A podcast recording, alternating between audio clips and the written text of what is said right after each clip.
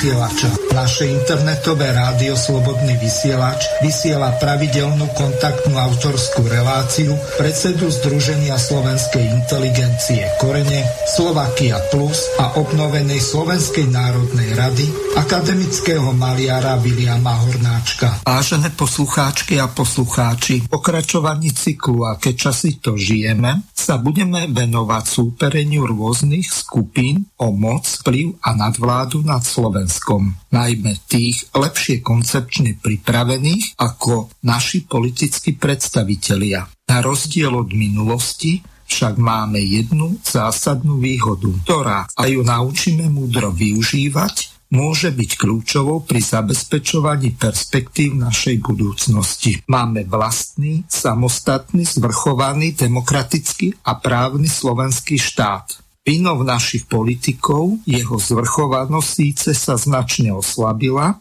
ale ústava Slovenskej republiky aj napriek značným zmenám oproti pôvodnej z roku 1992 platí. Musíme však bezpodmienečne trvať na jej dodržiavaní predstaviteľmi štátu, ktorí sú povinní konať výhradne iba to, čo im ústava prikazuje. Im ostatní občania štátu môžu konať všetko, čo im ústava nezakazuje. Ako si plnia svoju základnú povinnosť politici a ako využívajú našou ústavou zabezpečené práva občania, to dokazuje kritický stav našej slovenskej štátnosti. Tento stav, ako každé ohrozenie spoločenských záujmov, nás však zároveň aj dôrazne vyzýva na spoločenské občianske konanie. Preto v hlavnej téme s názvom Východisko z pasce budeme spoločne hľadať príčin sústavne sa prehlbujúcej krízy, jej vynikov a tiež spoločne aj východiska z pasce zdanlivo neriešiteľ udržateľných problémov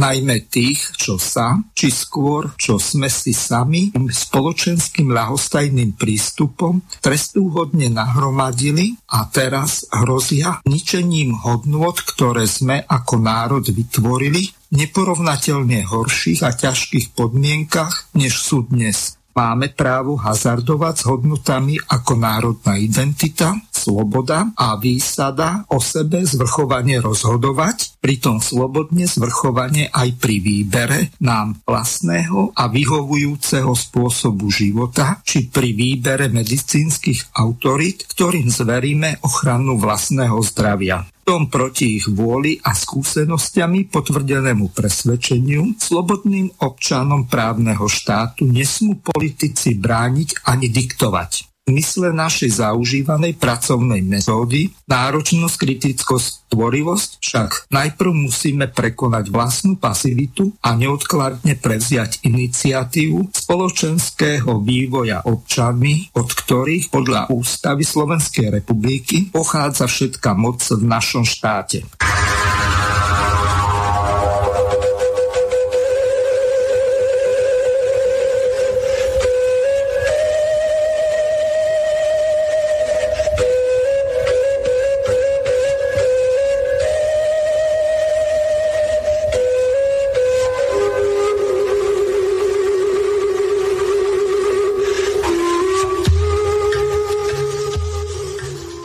Vážení poslucháči, vítam vás pri počúvaní autorskej relácie pána Viliama Hornáčka, ktorého srdečne pozdravujem. Dobrý večer. Dobrý večer a zdravím všetkých poslucháčov. Výborne, takže všetko nám funguje. Pán Hornáček okrem tradičného kalendária a dnešnej našej témy ktorou je východisko z pasce, tak čo ste si pripravili pre našich poslucháčov? To je taká téma, že to by bol aj na celý týždeň. No ale napadlo mi v, súpa, v, sú, v súvislosti s našou znelkou, že vlastne slovenská hymna by sa mala začínať fujarov. Mala by sa začínať rozfúkom fujary a bolo by to také jednoznačné a jedinečné, že by každý okamžite vedel a nezmilil by si nás napríklad so Slovincami alebo s nikým iným. Myslím, že si to tento, tento instrument Excelentum zaslúži pretože je skutočne ojedinelý na svete, má nádherný zvuk a vyjadruje nesmierne veľa z toho, čo mu sa hovorí duša národa. Áno, naša národa je taká, ako ten rozsúk. Je krásna, plná, prírodná, prirodzená, nádherná, svojská, jedinečná a neopakovateľná. Takže toľko na úvod. Nádherne ste to povedali, ideme na to kalendárium zrejme. Ideme, no keďže máme tému pasce, potom si povieme, čo ja pod tým slovom pasca rozumiem, tak ako to robíme vždy, že keď o niečom hovoríme, povieme si teda obsah toho pojmu, pretože v dnešnom e, záchvate politickej korektnosti už človek nevie vlastne, čo iní ľudia chápu a na koľko sú pod vplyvom tejto tzv. politickej korektnosti, ktorá je naprosto nekorektná voči pôvodnému obsahu slova, ako sa vyvíjali stáročia v ľudských kultúrach. Takže tie pasce. 12. novembra 1875 uhorský minister vnútra Kalman Tisa zrušil spolok triezvosti svätého Ruženca, ktorý pôsobil v Trenčianskej zupe. No. Tak tu sú hneď dve pasce, ale tá jedna pasca je celkom evidentná. Je to pasca závislosti na alkohol.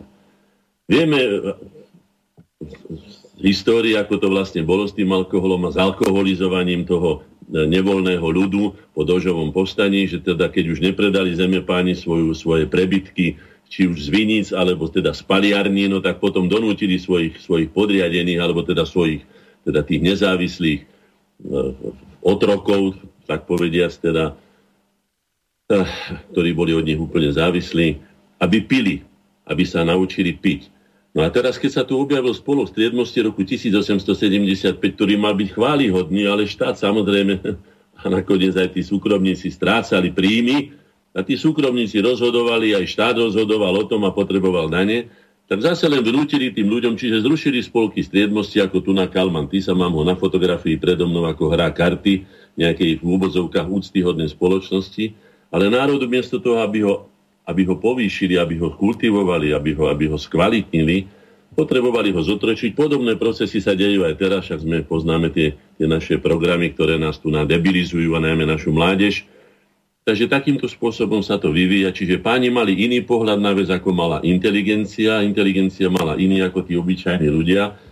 No myslím, že konečne by mala inteligencia, tá hlava národa alebo hlavy národov by mali rozhodovať o tom, ako sa bude vychovávať národ akými hodnotami. Už tak toto bola pasca alkoholizmu a tu nám mám ďalej 1884 Uhorské ministerstvo NUTA schválilo stanovy Uhorsko-slovenského krajinského vzdelávacieho spolku vo februári 1885 a, a treba povedať, že teda predsedom sa stal banskobický biskup e, Juraj Čáska a podpredsedom podžupan z Volenskej župy Belo Radvanský a tajomníkom profesor histórie Michan Žilinský. Z týchto prostriedkov boli vydávané aj provládne e, slovenské noviny a týždenník Vlast. No tak tu ide o pascu z rady vlastných v tomto prípade. Ono to vyzeralo tak pekne, že áno, že to lebo aj ten Radvanský, aj ten Žilinský to vyzerá, že by to mohol byť aj ten Čáska, hádam, by mohli byť aj slovanské mená. Možno, že to aj boli Slováci, ale už boli poturčení, teda pomaďarčení. Takže toto je pasca vlastnej zrady, do ktorej sme padali my Slováci veľmi často. A myslím, že ich je dosť aj teraz. O tom by sme mohli viesť niekoľko relácií, ako my zrádzame sami seba svoj pravdivý odkaz vlastných dejín. A potom samozrejme sa, sa mília aj, aj, aj deti, to je vlastne hlavné, na čo je to zamerané tým pádom sa odnárodňujú, čiže kozmopolitizujú. No a majú ich potom hrsti, majú ich tej svojej kozmopolitickej pasci. Teraz je to tá konzumná pasca toho svetového konzumizmu ako, ako, ako hlavnej ideológie, ako drancovať a kmásať a, a prejedať sa a, a, a hanobiť také hodnoty, ako napríklad je aj ľudská práca alebo ľudské jedlo a tak ďalej, teda jedlo všeobecne. V roku 1940 na žiadosť predsedu slovenskej vlády Vojtecha Tubu, Tuku predložili Hitlerovi, e, Hitler, prelad, teda e, žiadosti e, Tukovej preložiť Hitlerovo dielu Mein Kampf do Slovenčiny, prišla z Berlína zamietavá odpoveď. Dôvodom bol Hitlerov zákaz prekladať ho do slovanských jazykov. No, tak na týmto sa treba skutočne e, zamyslieť, teda čo to, čo to už bol za rasizmus, teda tvrdého rangu, keď už teda... No chránil si autorské práva a čistotu Nemčiny. Áno, to neviem, neviem, teda toto ja, moje, moje chápanie sveta a vzťahov medzi ľuďmi, toto jednoducho nejakým spôsobom nedokáže rozluštiť, čo ho k tomu viedlo, ale to obrovské a hlboké pohrdanie niekým, kto teda nedosahuje na tých ibermenšov, ktorí vieme, ako dopadli a najmä ako žijú dneska v protektoráte americkom a ako musia poslúchať ešte horšie, ako to chceli urobiť oni národom slovanským. Hej? No tak tiež je to pasca, by som povedal, takého uh, pasca neinformovanosti, pretože keby sme si boli ten Majkam prečítali, boli by sme vedeli, čo nás asi čaká, pretože tam je to celkom jasne povedané, čo s tými Slovanmi mienil urobiť, čo nakoniec teda aj Samozrejme spoločne s inými to neboli iba Hitler, boli to tie banky, ktoré ho fundovali, tie boli aj zo Spojených štátov, aj z Anglická, kde kade, len, len ho otočiť na ten východ a východ a tam sa vyčerpať a potom oni diktovať podmienky, čo sa nakoniec potom aj stalo. Vieme, kto zarobil na druhej svetovej vojne. Rozhodne to neboli ani Nemci, ani Sovieti, teda ani slovanské národy. 13. novembra 1918 v Prahe sa zišiel Český národný výbor a odsúhlasil dočasnú ústavu Československa. Zároveň z jeho 356 členov vyhlásilo za dočasné, sa, sa vyhlásilo za dočasné národné zhromaždenie. No, tak tu je tiež taká pasca. Bola to pasca ideológie čechoslovakizmu. Jednej neživotnej vymyslené ideológie, kde Češi hľadali, teda český národ hľadal nejaké zadné vrátka, pretože v tom obklopení nemeckým živlom sme to zobrali od, povedzme, od Viedne až po Sliesko, no tak e, hľadali si svoj ústupový priestor, čo sa dá pochopiť, no ale tak sluby boli celkom iné, vieme teda aj Clevelandskú, aj Pittsburghskú dohodu, ako to vlastne bolo. No a potom sa chopili iniciatívy, vyhlásili e, toho, toho októbra 28. štát bez toho, že by slovenská reprezentácia vôbec o tom niečo vedela. No však to už poznáme, sme si povedali, až o dva dní neskôr sme sa potom prihlásili veľmi záhadným dokumentom pre mňa, a svojím spôsobom aj hanebným, neujasneným, zmotaným a, a, a, nejakým spôsobom manipulovaným, mu sme o tom hovorili mnohokrát. 13. novembra 1931 štatistický úrad oznámil, že v celej Československej republike, to bolo 31, hej, je 304 osôb s čistým ročným príjmom vyšším ako milión korún. Najviac milionárov 66 žilo v Prahe, na Slovensku ich bolo evidovaných len 7. Traja žili v Galante, a po dvaja v Bratislave a v Nitre. No, či oni mali slovenskú národnosť, to už neviem povedať. Je tu len napísané, že žili na Slovensku a tí zase žili v Prahe. No predpokladám, že tí e, praskí, praskí e, milionári slovenského pôvodu asi neboli. No a či boli v Galante a, a v Nitre a v Bratislave, ktorá ešte stále za, zapáchala, by som to nazval, prešpúractvom, to tiež neviem. Takže bolo by zaujímavé sa pozrieť na ich národnosť, nie z rasových dôvodov, ale na to, aby sme si uvedomili, aké husle sme hrali za bývalé teda Tatičkovskej Československej republiky, my Slováci ako národ. 13. novembra roku 1988 Univerzita v Boloni udelila Aleksandrovi Dubčekovi čestný doktorát za snahu o demokratizáciu socializmu. To poznáme, to sme o tom sme mnoho razy hovorili, to sa zapísalo aj do dejín ako hľadanie teda socializmu ľudskej tváre ja si myslím, že bola to myšlienka dobrá, statočná by som to tak nazval. Či už bola reálna alebo nereálna, to nám potom ukázali po vstupe sovietských vojsk a tými ďalšími opatreniami tí silnejší. Ale treba povedať, že pre mňa tento inak osobne mne sympatický človek Aleksandr Dubček, šanibáči nazývaný, hoci si myslím, že skôr mohol byť Saša, ďaďa Sáša mohol byť ako šanibáči, ale to o niečom svedčí, pretože človek, ktorý sa narodí síce v štúrovom dome, ale potom ide kde si kto stepy a potom zase do Ameriky a potom je dlho v Čechách a potom zase v Moskve a neviem kde všade. Neviem, ako by som to nazval bez urážky, pretože o urážanie nemám záujem skutočne tohto veľkého významného človeka najznámejšieho Slováka, dalo by sa povedať spolu so Štefánikom vo svete. Ale je pravdou, že teda on tiež bol v pasci pasci cudzích ideológií. Či už to bol marxizmus, alebo to bol prolet internacionalizmus, alebo to boli MRH a neviem, čo všetko bolo. A potom on bol aj Slovák. To nemožno odoprieť, ja som to už mnoho razy povedal, bol aj Slovák, ale bol aj Slovák. Nebol Slovák na prvom mieste ako napríklad taký, bože, ako sa volá terajší premiér Maďarska. No. Viktor Orbán.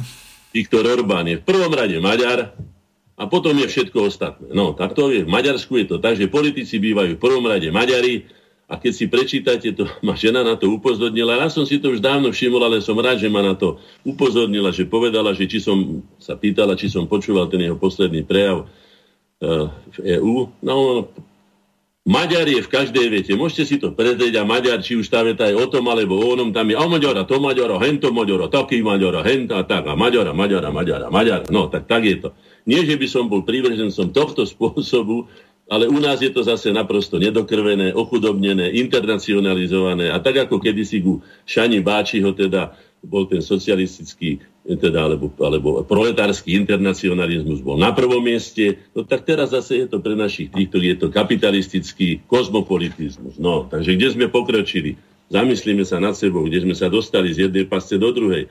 No, cudzích ideológií. V roku 1918, 14. novembra, Prahe revolučné dočasní národní zhromáždení rozšírené o ďalších zástupcov slovenskej e, teda Slovenska aklamačne zvolilo TG Masaryka za prezidenta Československej republiky. No, nebol tu prítomný, keď ho zvolilo, tak neviem, či to je všeobecne známe, ale pokiaľ rímske právo hovorí, že človek, ktorý je volený do funkcie, musí byť prítomný, musí sa k tomu vyjadriť, či s tým súhlasí a mal by povedať asi otvoriť ústa a povedať si aj zo srdca, teda ako si to predstavuje, aký má program a tak ďalej. A na základe toho vlastne by mal byť volený. Čiže takto vznikala tzv. Tatičkovská, eh, teda pre Čechov Tatičkovská, pre nás nie, Československá republika.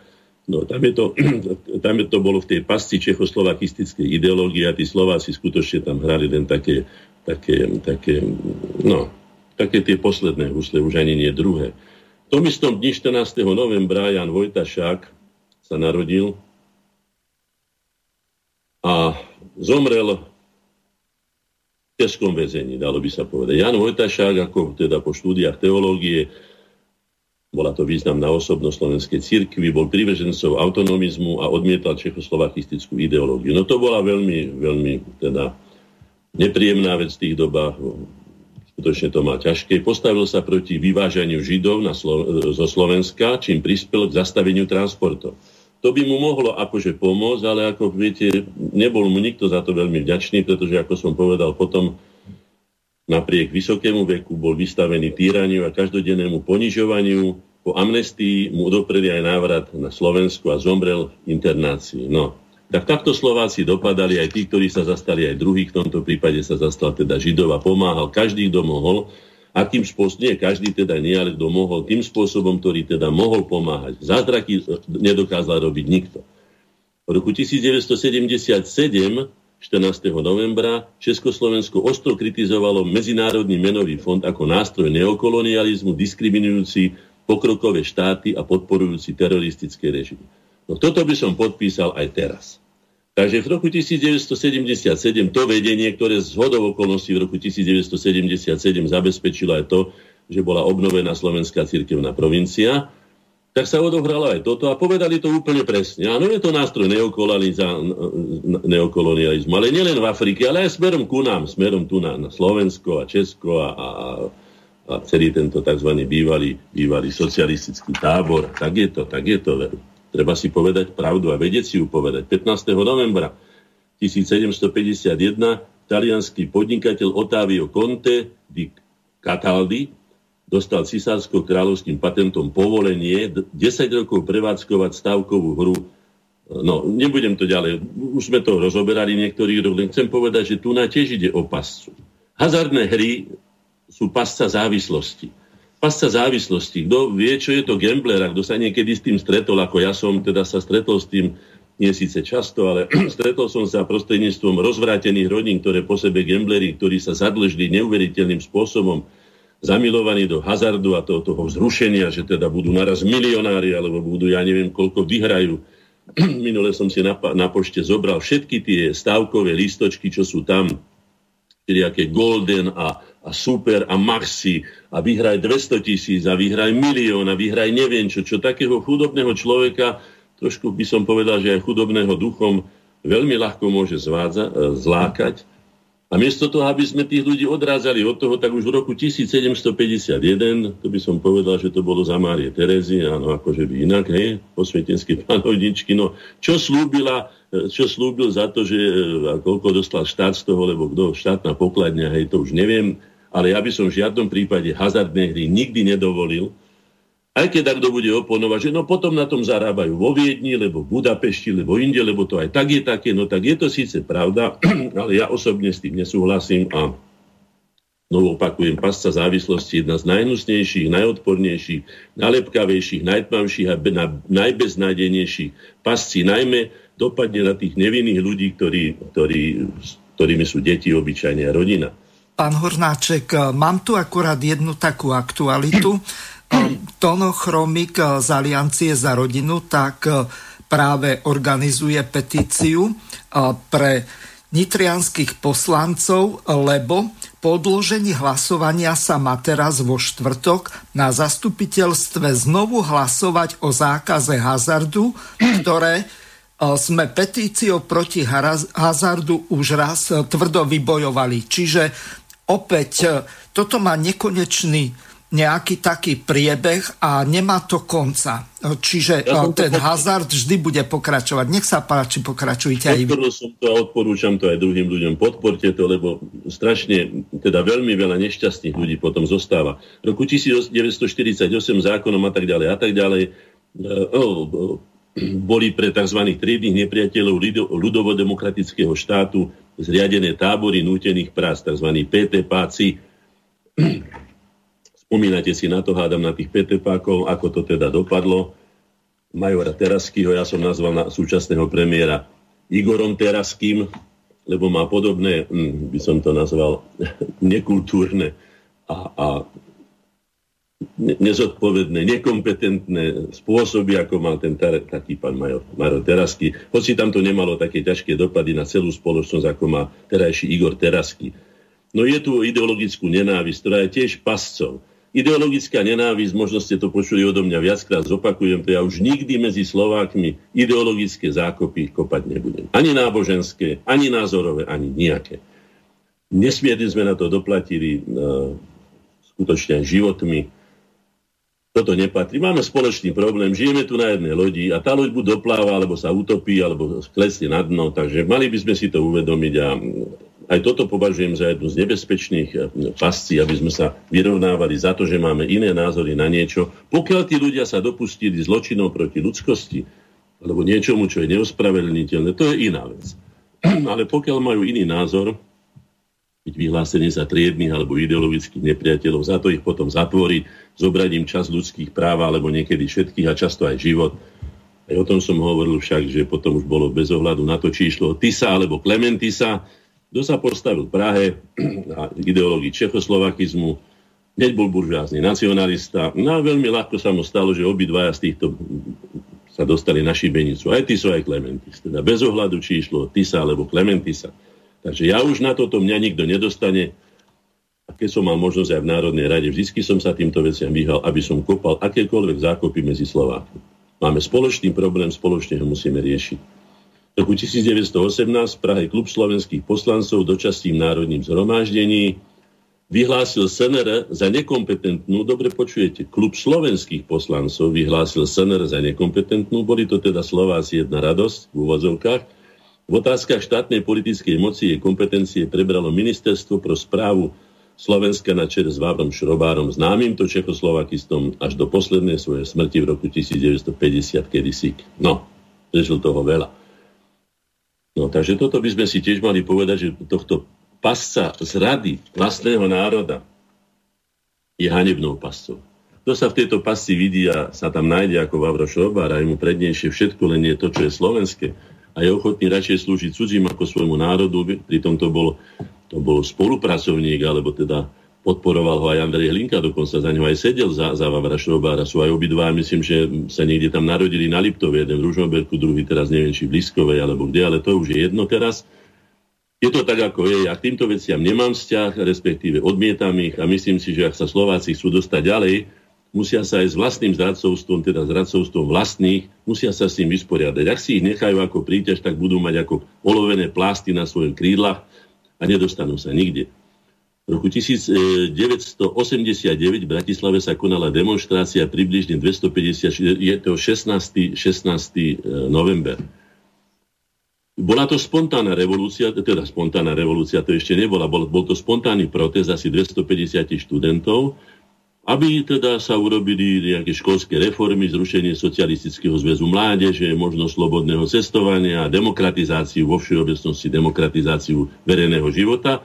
Áno, to nebolo to, čo sa udialo v Prahe na druhý deň, čo bol riadený štátny prevrat, Ako to povedal napokon pán generál Lorenz, ktorý už asi musel vedieť, čo sa deje, keď svoje žene zatelefonoval, ako je to v jeho knihe, dneska alebo na, na víkend domov neprídem, je štátny prevrat. No tak keď to povedal štátny prevrat, tak nemá tu kto nám tu uh, blázniť hlavy a rozprávať hlúposti o nežnej, či zamatovej, alebo inej revolúcii. Bol to štátny prevrat. Dovidenia. Kompetentný človek sa k tomu vyjadril. V tento deň sa narodil uh, nie 18.11., to nie, to by som 18.11., sa narodil Karol Kuzmány. Je to chválihodná postava, ktorú by sme si mali zapamätať, hej. Už podporil aj revolučné udalosti v roku 1848, tie privítali hymnickou básňou a známou, to zapravdu horí, sláva šlachetným. Aktívne sa zapojil do memoranda eh, a memorandového aj mačičného hnutia, bol priekopníkom Slovenskej národnej jednoty a na zakladajúcom zhromaždení Matice Slovenskej ho zvolili a do tomu dodám, že právom za prvého podpredsedu spolu so Štefanom Mojzesom a tam sa prvýkrát ukázalo, že Slováci sú schopní spolupracovať a že vedia prekl- preklenúť aj konfesionálne spory, ktoré sa stáročia vieme, že aké boli stavovské povstania, kade čo sa udialo. A nakoniec do dneska deň to ako si tak ako tlie, tlie, tlie, ale nie je to nič dobré, čo by sme mali nasledovať. No tak tu je o tom za, za, začiatku nežnej revolúcie. Presa tu píše v tých dejinách, z ktorých ja čerpám, historik, e, teda z tých jedných, z ktorých ja čerpám, že začiatok nežnej revolúcie. No tak znovu opakujem, že mali by si aj páni historici povedať jednoznačne. Bol to štátny prevrat a dovidenia. Bol prichystaný dneska, už je to dávno. Aj zahraničím teda, s tými centrálami, najmä teda v Sovietskom zväze, kde to padlo už dávno predtým ale aj inými zahraničnými. Vieme potom, akých poradcov sem dosadzovali, kto všetko v tom mal prsty, Takže nebola to žiadna nežná revolúcia, ale bol to štátny prevrat. To sa naužíme, takže 17. novembra sa odohral štátny prevrat. E, v roku 1918, 17. novembra v Ružomberku na ľudovom zhromaždení bola z iniciatívy Andreja Hlinku odhlasovaná rezolúcia, v ktorej na základe samoučovacieho práva národov bola zakotvená požiadavka o územnej, na teda, aby na území obývanom Slovákmi bol vybudovaný samostatný slovenský štát v rámci ľudovej republiky Česko pomlčka slovenských zemí. No, už sme si o tom Čechoslováky sme dospovedali, nebudem to teraz znovu opakovať. V roku 1947 na svôdzi Národného frontu Čechov a Slovákov bol prijatý, bolo to roku 1947, v tretej praskej dohode, ktorým sa ešte viac, e, bol dodatok teda prijatý, oklieštila zvrchovanosť slovenských orgánov e, kompetencie e, vymenovaných povereníkov prevzala pražská vláda. No vieme, ako to bolo. Najprv boli pekné reči, košický vládny program, 45 apríl, potom 47, teda 46, 7 boli tri praské dohody a nakoniec boli z toho buržázni nacionalisti, prirodzené národovectvo, ktoré aj tak u internacionalistov typu hoci aj Husáka alebo iných, predsa len bolo, teda boli Slováci, tak tam nemohli byť iní, alebo nemohli mať nič bližšie, alebo nemali mať, teda, ako som už povedal u pána Tupčeka, niektorí aj mali, ale niektorí nemuseli mať. Čechom to nikto nikdy nebral, nebral to nikto ani Maďarom, ani nikomu inému, že predovšetkým sa cítia byť Maďarmi alebo Čechmi, alebo tým, čím sa vlastne narodili, čím boli vychovaní, aké hodnoty vyznávajú. No a tak na to doplatili tak, takže už, e, chvála Bohu, dúfam sa tieto veci neodohrajú, pretože máme samostatný štát a mali by sme si aj tu urobiť poriadok s tými, ktorí zrádzajú jeho záujmy. Nie preto, že majú iný názor, ale preto, že mu potom škodia. V roku 1514 Vorský snem prijal ústavu e, zákonov, ktorými boli sedliaci dedične, teraz to zvýrazním, a na väčšie časy uvrhnutí do nevoľníctva. Táto tragická udalosť, tá sa odohrala po teda povstaní Juraja Dožu, ktorá znamenala teda uvrhnutie, zbavenie akýchkoľvek práv, teda doslova do otrostva, uvrhnutie rolníkov, to je niečo hrozné. To sa stalo a vlastne tieto zákony vytýčené tým opus tripartitum, ktoré, ktoré z toho vzniklo, Verbujúciho, to platilo fakticky až do, do, až do zrušenia nevoľníctva. No. E, v roku 1947 vedenie Národného frontu vymenovala nový zbor povereníkov na čele s Ústavom Husákom. Demokratická strana mala 6 povereníkov. No o tom už ani nebudem hovoriť ďalej, len v každom prípade títo ľudia veľmi zle dopadli. E, demokratickú stranu cez tzv. akčné výbory likvidovali, žiaľ teda aj naši ľudia, teda jeden z našich členov, Roman Kalisky, ktorý sa zúčastnil na práci, na práci akčných výborov, čo je teda považujem za nesmiernu hambu a neviem sa s tým vyrovnať, poviem vám úprimne, pretože pri tomto procese emancipácie Slovákov, ktorý sme už viedli my, naša generácia od roku 1990, 91, 2, bol veľmi platným členom, pomáhal nám, ale, ale toto, čo urobil, to je skutočne neodpustiteľné, že sa tam rušili, rušili výsledky e, relatívne posledných demokratických volieb roku 1946 a vlastne sa odovzdala do ruky komunistom vláda a k nám prišiel komunizmus nie z východu, ako sa vraví, ale prišiel z Prahy, teda prišiel zo západu. Komunistický režim, nie že komunizmus, ale komunistický režim, aby sme boli presní. V roku 1940 slovenský snem schválil zákon o podpore výstavby priemyslu. Zákon ukladal štátnym a verejným orgánom povinnosť v roku 1940 podporovať zvyšovanie industrializácie Slovenska. No, tak toto je vyslobodenie sa z pasce závislosti. Keď už národ si začne, alebo štát, národ prostredníctvom štátu, štátnych orgánov si začne budovať svoju sebestačnosť, svoju bezpečnosť v tom či onom, tak je to vyslobozovanie sa z pasce, to je opačný no, proces, ktorým sa budeme zaoberať dnes, kde sme v tej pasci až po uši, pretože o, o, o nezávislosti súčasnej Slovenskej republiky nemožno hovoriť už ani, ani žartom. Bohužiaľ. V roku 1944 hudobná komora zakázala na celom území Slovenska, to bolo na konci Prvej Slovenskej republiky, v kaviarniach a zábavných miestnostiach hrať české a maďarské piesne.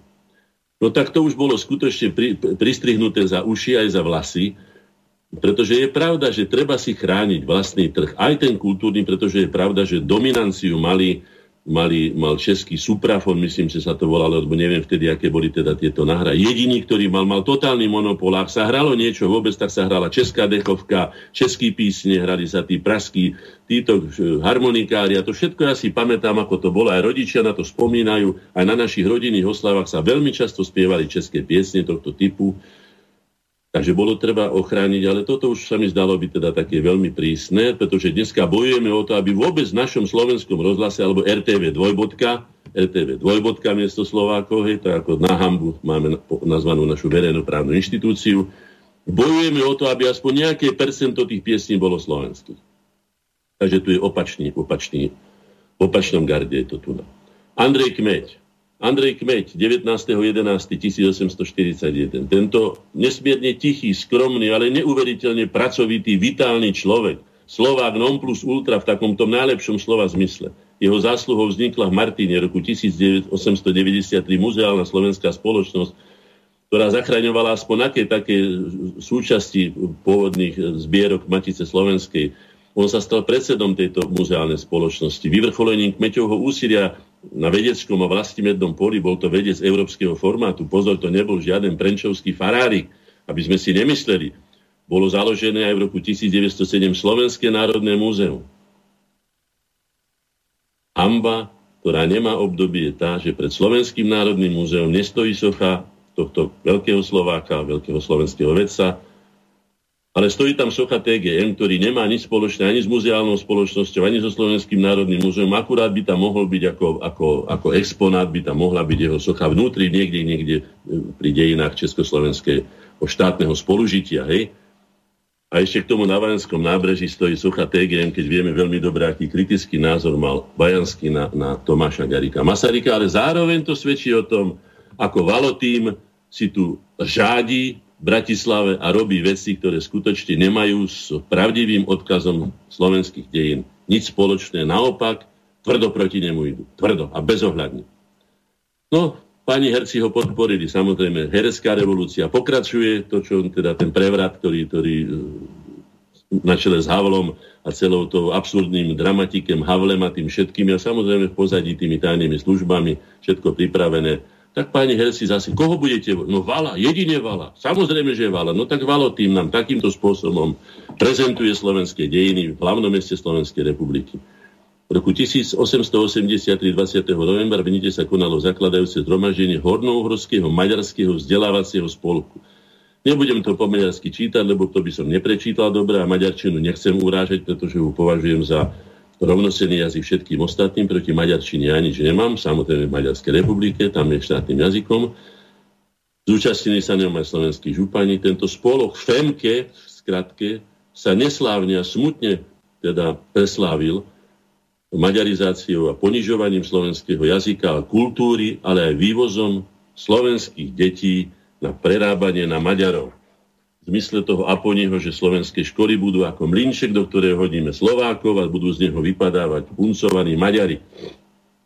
Takto sa s nami narábalo a to by malo byť poučenie z našich integrácií, pretože prvá naša integrácia do iného ako našeho štátneho celku bola v Uhorsku, no, potom bola v Československu, potom bola v sovietskom bloku, alebo ako by sme to nazvali v sovietskom tábore socialistickom. No a teraz sme integrovaní do Európskej únie. Ani jedno nebolo našim projektom, a keďže nebolo, ani sme sa nepodielali na tom projekte, respektíve na tom uhorskom sme sa podielali, a to tým, že sme urobili zásadnú chybu, že sme opásali e, mečom vajka miesto toho, aby sme vajkovi odťali hlavu a urobili z jedného z tých dvoch hund poznanovcov sa dohodli a urobili si tam slovenského vladyku slovenským kráľom. To je môj jasný názor, jednoznačne som na to napísal aj báseň, možno, že ho nájdete v našich archívoch.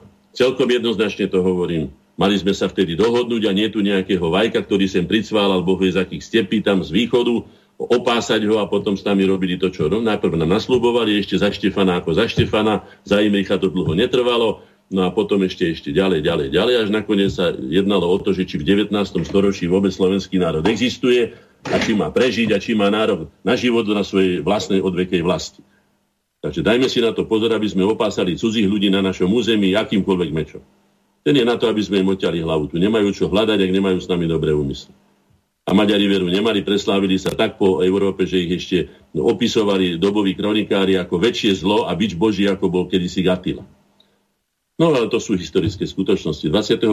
novembra 1849 v Bratislave slávnosti rozpustili Slovenský dobrovoľnícky zbor. Zbor v dobových prameňoch nazývaný aj Slovenské národné vojsko.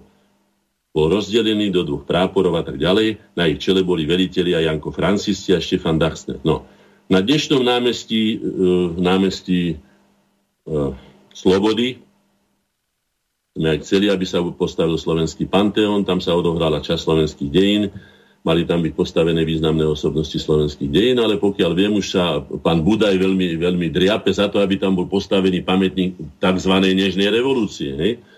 Aby tam bol Budajke a neviem, v čom tam bude, či v Šašovskej čapici tam bude pán, pán sa volá herec, no, no, no, Kňažko, Milan Kňažko. Áno, neviem, no ale rozhodne teda taký význam, ako mal pri najmenšom 100 osobností, ktoré skutočne Slovákom pomohli stať sa národom a udržať si kultúrny rast, svoj vlastný charakter, vytvoriť vlastnú kultúru a tak ďalej a tak ďalej. By si tam zaslúžilo viac ako títo dvaja, ale politicky sa dá všetko, však to nakoniec sme toho svetkami, že politici rozhodujú ešte aj o zdraví, o zdraví národa, o jeho budúcnosti. Hej? Ale, ale rozpustený tento zbor pa tam zložil zbranie potom na Bratislavskom hrade. No, takže to sa odohralo 21. novembra. V každom prípade je to pamätný deň. Čo tu máme ďalej? Máme tu 22. november. Národné zhromaždenie v Prahe po dlhom rokovaní schválilo zákon 229 o autonómii slovenskej krajiny.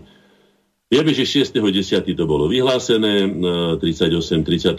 až potom po, po, po, po, po, po, to, to je po 1,5 mesiaci konečne teda schválili ten zákon o, o, o autonómii slovenskej krajiny. A vieme, že potom na nás zautočili, neviem koľko to bolo, 10, 9. 10. marca v tzv.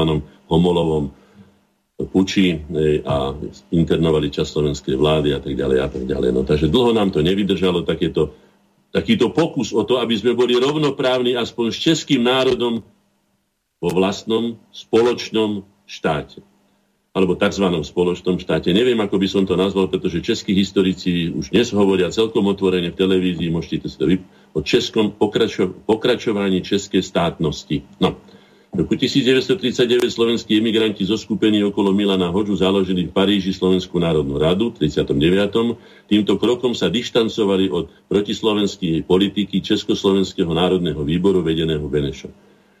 Pánovi Milanovi Hoďovi sa tiež dlho rozvidnievalo v hlave, kým pochopil, s kým a on bol okrem toho jeden z tých manipulátorov eh, tej de- deklarácie na Martinskej, veľmi hanebným spôsobom. A v 39., keď sa odohrali veci skutočne tragické aj pre nás, aj pre, pre český národ, aj pre slovenský národ, aj celú Európu, až potom pochopil, že naša emancipácia sa musí uberať po našej vlastnej slovenskej, autentickej slovenskej ceste. No.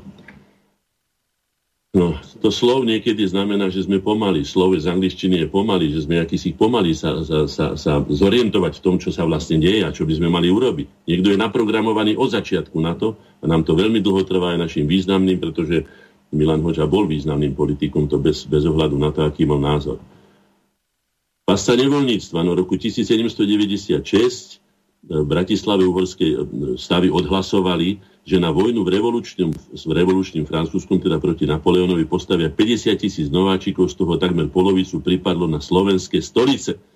No tak to sa potom manipulovalo s vojačíkmi takýmto spôsobom. Viete si to predstaviť, keď 25 tisíc vojakov zo Slovenska, teda mladých chlapcov v plnom kvete, v plnom rozkvete, ktorí mali mať e, rodiny, mali mať deti, mali sa starať e, o kultúru krajiny, o svoju vlastnú kultúru, muselo narukovať a koľký z nich sa vlastne vrátili a tak ďalej. Nož ale bolo nevoľníctvo, už nebolo. Bolo? Bolo. Nevoľníctvo zrušil až, až Jozef II. No v každom prípade teda boli tam odvelení, či boli podaní, lebo nevoľníci museli nastúpiť a museli bojovať pod cudzou zástavou a Slováci bojovali pod cudzou zástavou takmer celé svoje dejiny, tak by sme si to mali rozmyslieť a nemali by sme vstupovať do takých všelijakých NATO alebo iných, iných organizácií a bojovať znovu pod cudzou zástavou za cudzie záujmy. Pretože naše záujmy v Afganistane, ani v Iraku, ani nikde inde nie sú a vôbec nie na, na, na, úkor, na úkor Srbska, v Kosove, alebo kde, kde sme tam boli v strážnych jednotkách, alebo kde, ktoré sa, vieme, ako sa vrátili cez Hejce domov. 24. novembra 1918 v Uhreskom hradišti Česko sa utvoril zriadovací výbor Gardy slovenskej slobody. Jeho úlohou bolo nábor slovenských dobrovoľníkov. Bolo to v roku 1918, potom vznikol z toho slovenský pluk a v boju s maďarskými gardami a vojakmi viackrát sa vyznamenal a patril medzi najlepšie dobrovoľnícke útvary. No áno, Slováci oslobozovali svoju vlastnú zem od maďarských gard. No a toho 20. čo to tu máme? A to je to už je 25. Dostávame sa 25. novembru. A vtedy sa odohralo, ostatné som radšej vynechal, lebo toto je veľmi významný deň. V roku 1992, 25. novembra, federálne zhromaždenie Česko, pomlčka Slovenska, schválilo zákon o zániku Českej a Slovenskej federatívnej republiky. Ja vám prečítam naše krátke vyjadrenie k tomu, ktoré som dal za spoločnosť Slovenskej inteligencie Korenia a naše združenia. Obdivom a úctou ďakujeme všetkým, ktorí 25. novembra 1992 svojim poslaneckým hlasom rozhodli o mierovom, kultúrnom a ústavnom rozdelení dnes už bývalej Českej a Slovenskej federatívnej republiky a pomohli završiť emancipačný zápas slovenského národa, ktorý sa z objektu cudzích záujmov stal rovnoprávnym subjektom medzinárodných vzťahov. Predovšetkým ďakujeme roduverným Slovákom, ktorí nielen rozhodli o smerovaní slovenského národa k znovu získaniu slobody, zvrchovanosti a rovnoprávnosti, ale naďalej pokračujú v zápase o čo najvyššiu mieru suverenity Slovenskej republiky v súčasnosti a uvedomujú si, že tento zápas je sústavný a pokiaľ chceme naplňať zmysel slovenskej štátnosti, nikdy neskončí. Uvedomujeme si to spoločne s autormi a vyhlásenia k tomuto výročiu nitrianskými suverenistami a samozrejme tými, ktorí hlasovali a podporujeme ich aktivity pri posilňovaní suverenity a upevňovaní slovenskej štátnosti. Ďakujem vám naši priatelia a spolubojovníci. No, takže takto sme ich oslovili, takto sme sa im poďakovali a tu vždy nájdú v nás priateľov a spolubojovníkov, keď budeme za tieto hodnoty, ktoré som spomínal v tomto vyhlásení, bojovať. Takže to bolo tento... No v tento deň sa ale narodila jeden z najvýznamnejších slovenských politikov a teda aj literárnych vedcov a matičiarov, predovšetkým Jozef Škultéty, Baťko Škultéty, ktorý si to zaslúži, pretože dožil sa skutočne vysoko na 90 vysokého veku a do posledného dychu, ako sa vraví, bol aktívnym, aktívnym zástancom slovenských národných záujmov. Ako doživotný správca Matice Slovenskej sa populárny Baťko Škultéty ešte aj na Prahu 90 aktívne zúčastňoval na politickom dianí.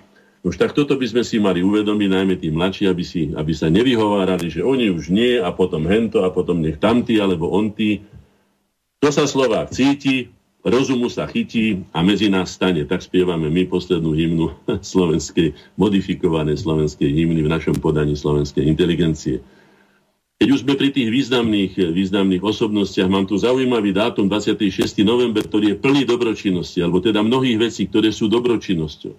A to z jednej strany, že sa narodil Pavol Pálfi, šlachtic, vysoký, teda vysokého rangu šlachtic, a latín aj, ktorý bol, e, bol, bol vo funkcii Palatína, podporoval e, Bansko, banskobistrických Slovákov pri ich spore s Nemcami v roku 1650. V roku 1650 dostal aj od Filipa IV. rad Zlatého rúna, to je najprestížnejší rad katolíckej šlachty.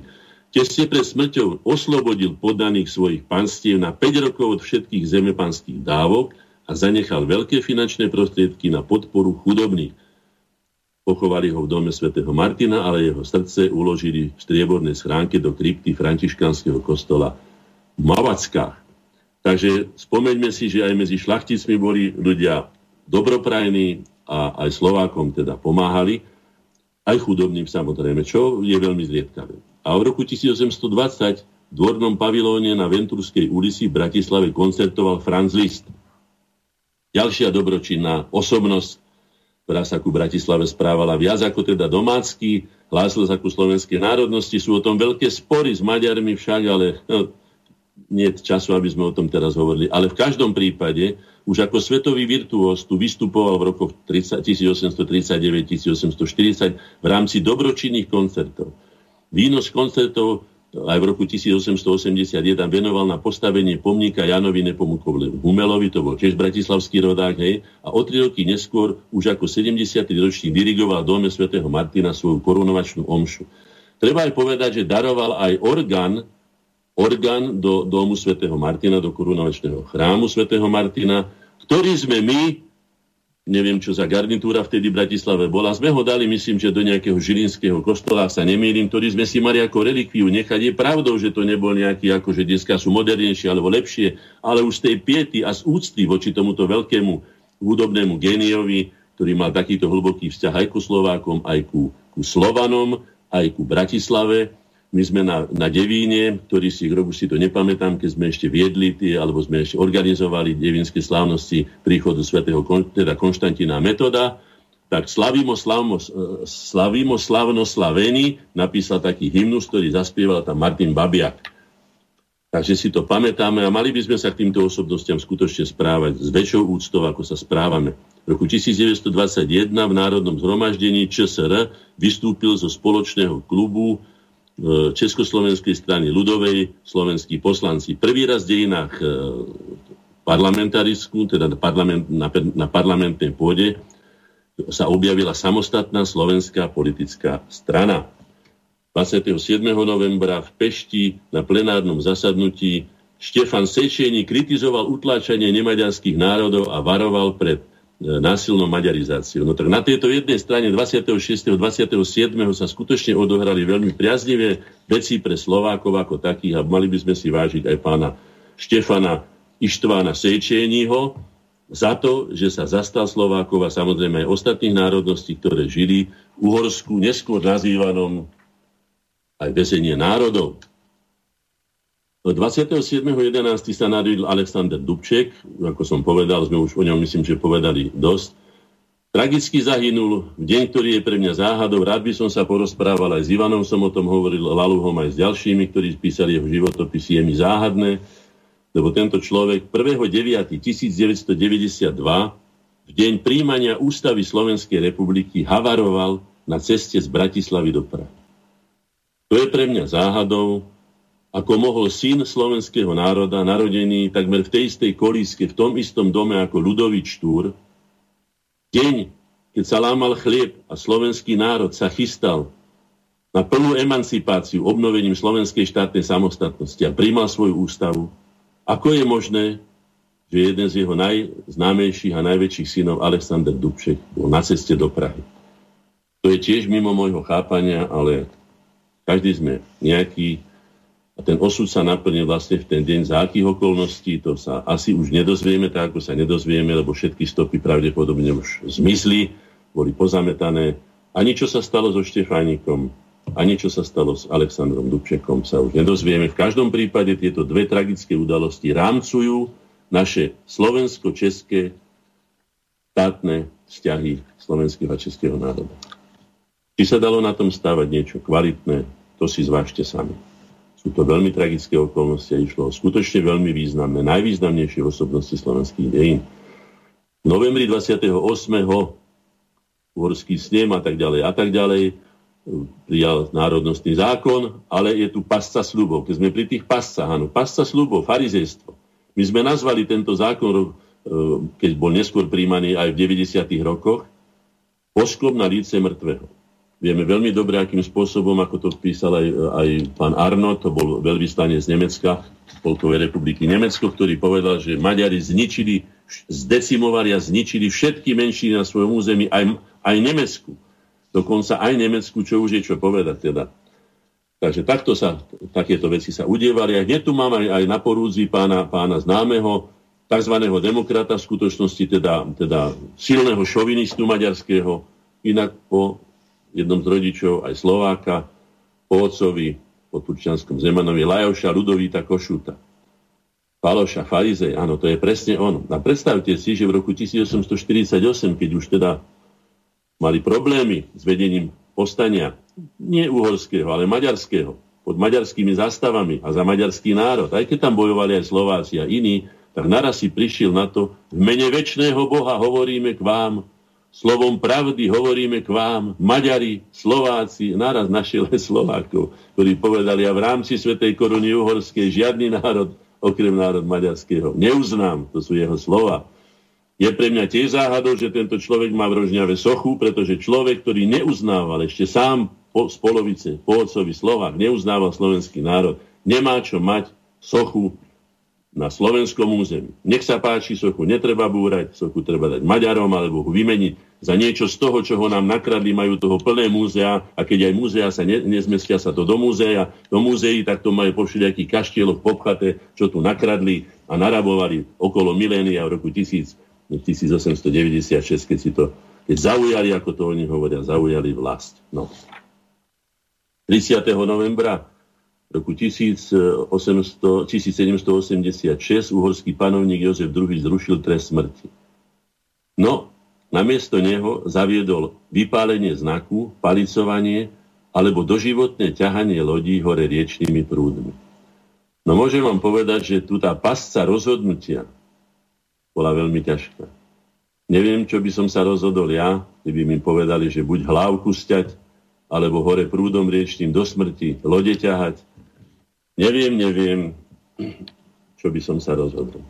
Bolo to neuveriteľne kruté. No ale tohto 30. novembra sa odohrala aj pre náš národ v novodobých jeho dejinách, aj pre mňa, aj pre nás významná udalosť, a to 30. novembra 1992 v častej papierinčke vznikla stála konferencia Slovenskej inteligencie Slovakia Plus, ktoré mám čest byť predsedom s cieľom aktivizovať tvorivý duchovný potenciál slovenskej spoločnosti a zapojiť ho do vytvárania konečne už vlastnej koncepcie národno-štátneho života Slovákov. Takže aj my sme sa už ešte za nášho života zapísali, verím, že teda čestnými, dobrými a statočnými písmenami do slovenských dejín, že sme pomáhali zo všetkých našich síl svojimi vedomosťami a schopnosťami, aby sa slovenský národ emancipoval, čím teda naplnil jeden zo zmyslov slovenských dejín zvláštnych. 1. decembra 1921 v Chicagu sa konala premiéra prvého slovenského hraného filmu Jánošík, bratov Siakelovcov. Exteriéry sa e, natáčali, nakrúcali na Slovensku a interiéry sa nakrúcali v Prahe. No. Tak takúto československú vzájomnosť by sme mohli. No my sme tam asi nemali také exteriéry, tak sme ich natáčali v Prahe, tak prečo nie? To, to si pomáhame. Za to som bol vždy aj budem. Aj za spoluprácu európskych aj svetových národov, ale na báze rovnosti a vzájomnej výhodnosti. Žiadne iné diktátu o tvrdom jadre a ďalšie veci a dvojrychlostných Európach a neviem, čo všetko nám to aj pán Fico posluboval a vidíte, ako to dopadlo. Dneska mu už nemá kto ani ruku podať na týchto vysokých fórach, už majú iné témy. 2. decembra 1805 pri Slavkovej nedaleko Brna sa odohrala bitka troch cisárov.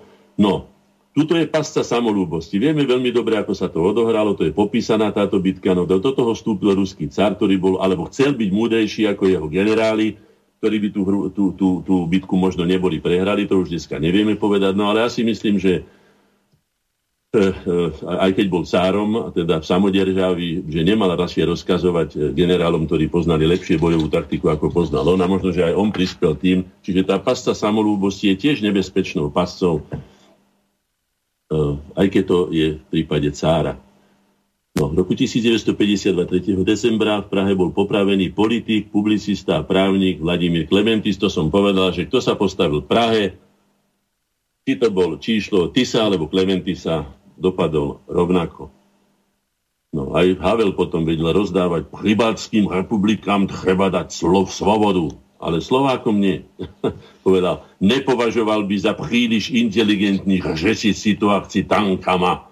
No tak takto nám to pripomenul ten homolov puš, ktorý som už spomínal, takže veľmi inteligentne sa zachoval. No bol to teda skutočne šapito politik a, a absurdný dramatik, aj absurdný politik. V roku 1900 panovník František Jozef potvrdil 24 zákonných článok, na základe ktorého sa následník trónu František Ferdinand d'Este zriekol všetkých nástupnických práv. Pokiaľ vieme, tento František d'Este, jeho, jeho, jeho zavraždenie so ženou, ženou Chodkovou v Sarajeve vlastne bol jeden z, jedna zo zámienok, treba to povedať jednoznačne, nie z dôvodov, ale jedna zo zámienok na vypovedanie alebo vznik, vyhlásenie, vyhlásenie prvej svetovej vojny, prvej teda svetovej v tomto zmysle, hoci už aj iné boli považované za svetové, lebo sa odohrávali na viacerých, aj myslím, že boj o, špa- o, o dedictvo habsburské, a, ale aj iné, ale toto bola skutočne svetová vojna, ktorá neuveriteľne ťažkým spôsobom doláhla na slovenský národ a spôsobila mu neuveriteľne ťažké škody. A dokazujú to aj pamätníky po celom Slovensku, kde si každý môže uvedomiť, väčšinou to bývajú pamätníky z prvej a druhej svetovej vojny spoločné, aby si uvedomili, že už aký bol prvý slovenský štát, teda prvá Slovenská republika, taká bola, či s ňou súhlasíme alebo nie, ale uchránila maximum svojich obyvateľov a svojich občanov, hoci bola ďaleko ničivejšia, pretože kým mŕtvych z prvej svetovej vojny sú tam doslova desiatky, mnohí, či v Gajaroch, alebo Veselom pri Piešťanoch, alebo inde, kde som pochodil po Slovensku, za druhú svetovú vojnu sú tam niekedy dvaja, traja, štyria, piati, niekedy aj nikto. No, takže treba si uvedomiť, aký význam pre národ má, má štát. No poďme ďalej, už sa blížime ku koncu. E, roku 1868, 6. decembra e, za štátnu reč bola určená maďarčina. Hej? Ďalší maďarský, Jozef, František Jozef podpísal maďar, teda zárodnostný zákon. Hej? Treba si uvedomiť, že Maďarsko nebolo mnohonárodnostné, ako sa často hovorí. Maďarsko bolo mnohonárodným štátom, pretože tam žili národy, okrem iného aj Slováci, ktorí tam žili aj zo svojím území kompletne celý. To znamená, že neboli len národnosťou, ktorá je časťou národa, ktorý žije na, povedzme, vlastnom území alebo na inom území. To znamená, že treba povedať, že to nebol, nebolo mnohonárodnostné, ale mnohonárodné Uhorsko ako väzenie národov, nie väzenie národnosti, veď podľa toho sa to aj hovorí. Roku 1800, 1900, 1989, 7. decembra, československý prezident Gustav Husák prijal demisiu federálnej vlády Ladislava Adamca. Bola to posledná vláda zostavená plne podľa e, teda predstav komunistickej strany Československa. Potom bol poverený Marian Čalfa, ktorý bol tzv. sme ho volali, že federálny Slovák alebo Slovák na baterky. Už aj to meno hovorí, že Slovákom moc nemal, tam sa cíti lepšie. Nakoniec veľmi dobre na tom prevrate zarobil, stal sa z neho po prevrate jeden z najbohatších no, novozbohatlíkov, magnátov, alebo ako by sa to dalo nazvať. V roku 1412 8. decembra uhorský král Žigmund Luxemburský dal do zálohu polskému kráľovi Vladislavovi Jagelonskému starú Ľubovňu, Podoline, Hniezdne spolu s 13 spišskými mestami. No to čítam len kvôli tomu, alebo najmä kvôli tomu, že tento dlh bol splatený až za Márie Terézie po 360 rokoch. To znamená, že tieto 13 spišských miest, a, ktoré založil teda Žigmund Luxemburský, ktorý s nimi nemal nič spoločné, len teda ich zdedil ako, ako uhorský král, i dal polskému kráľovi, takže Slováci, tam žijúci aj spolu s Nemcami, samozrejme aj ďalšími, bol 360 rokov, nežili životom Uhorského kráľovstva, ale žili životom Poliakov Polského kráľovstva. Preto majú aj čiastočne, ako sa často hovorí, trošku inú náturu, ako je naša. A hovorí sa často o tom poludníku Poprad, že odtiaľ už tí ľudia trošku inak zmýšľajú, trošku inak sa správajú ako tí, ktorí žijú potiaľ. No ale to je otázka skutočne na zváženie.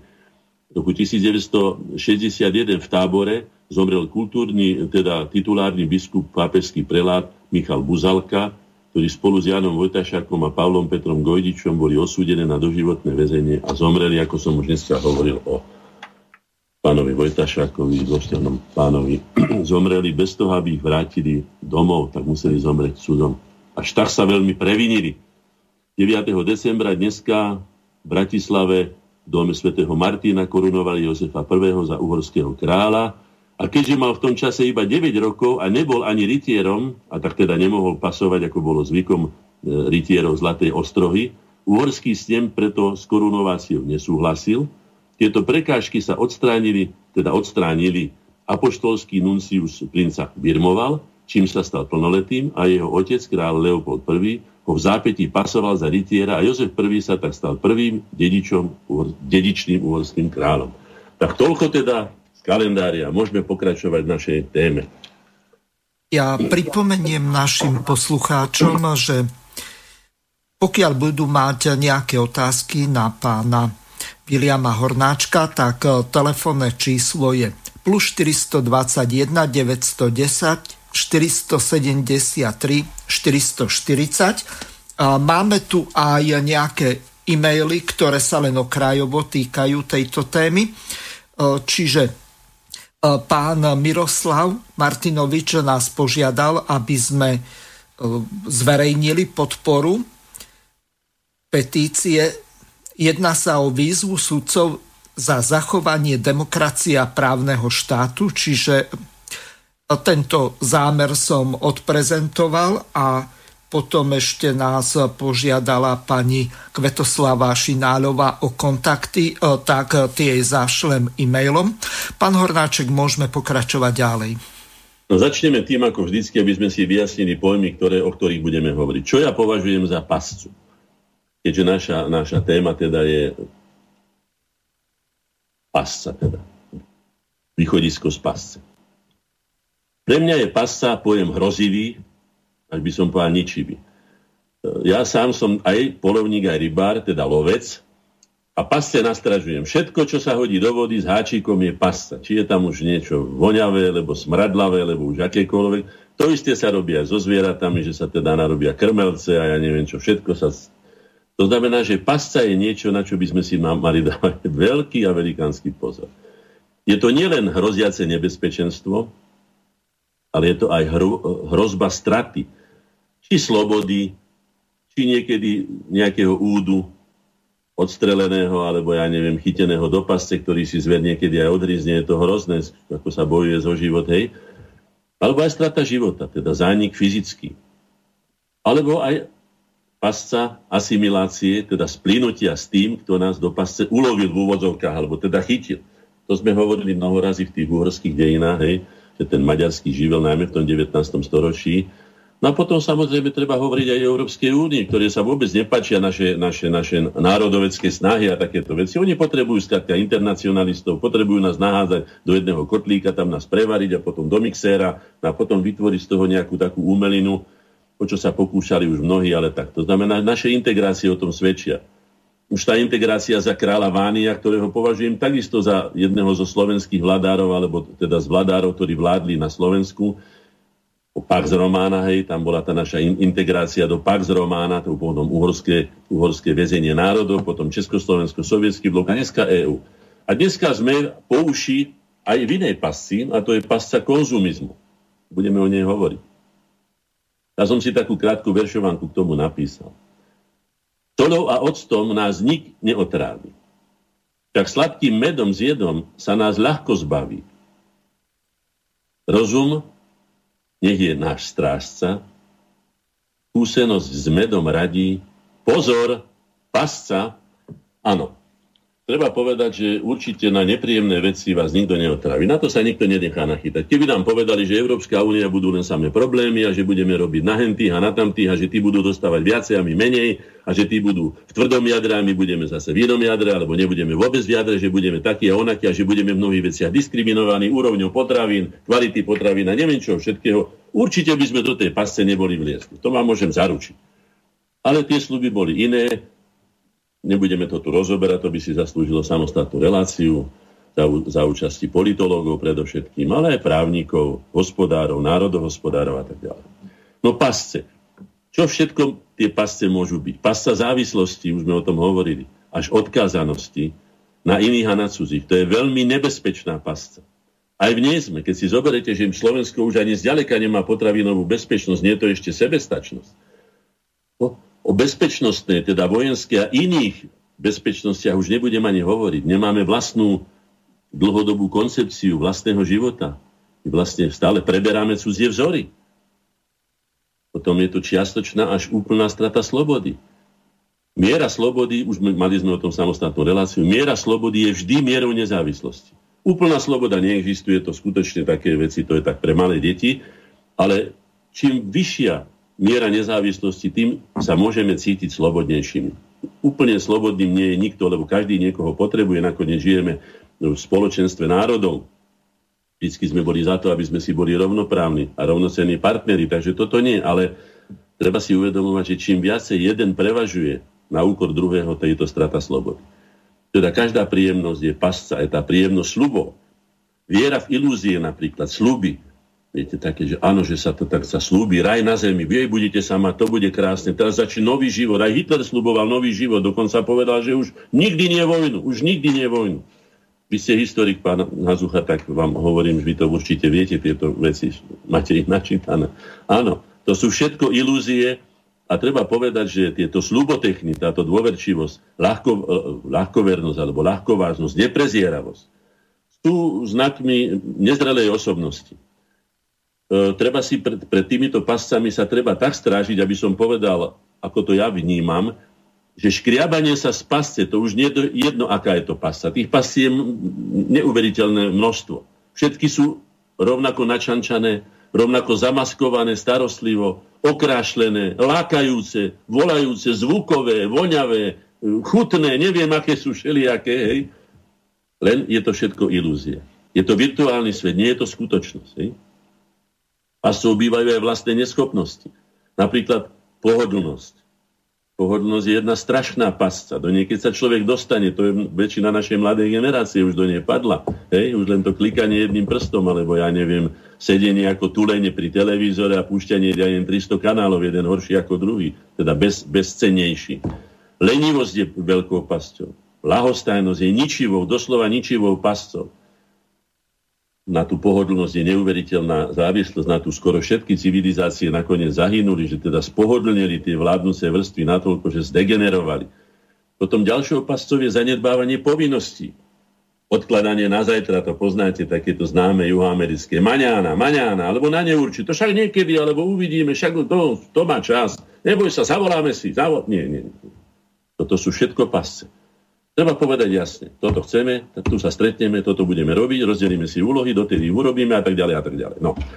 Potom nezodpovednosť a nedôslednosť je neuveriteľne ničivá pasca takisto.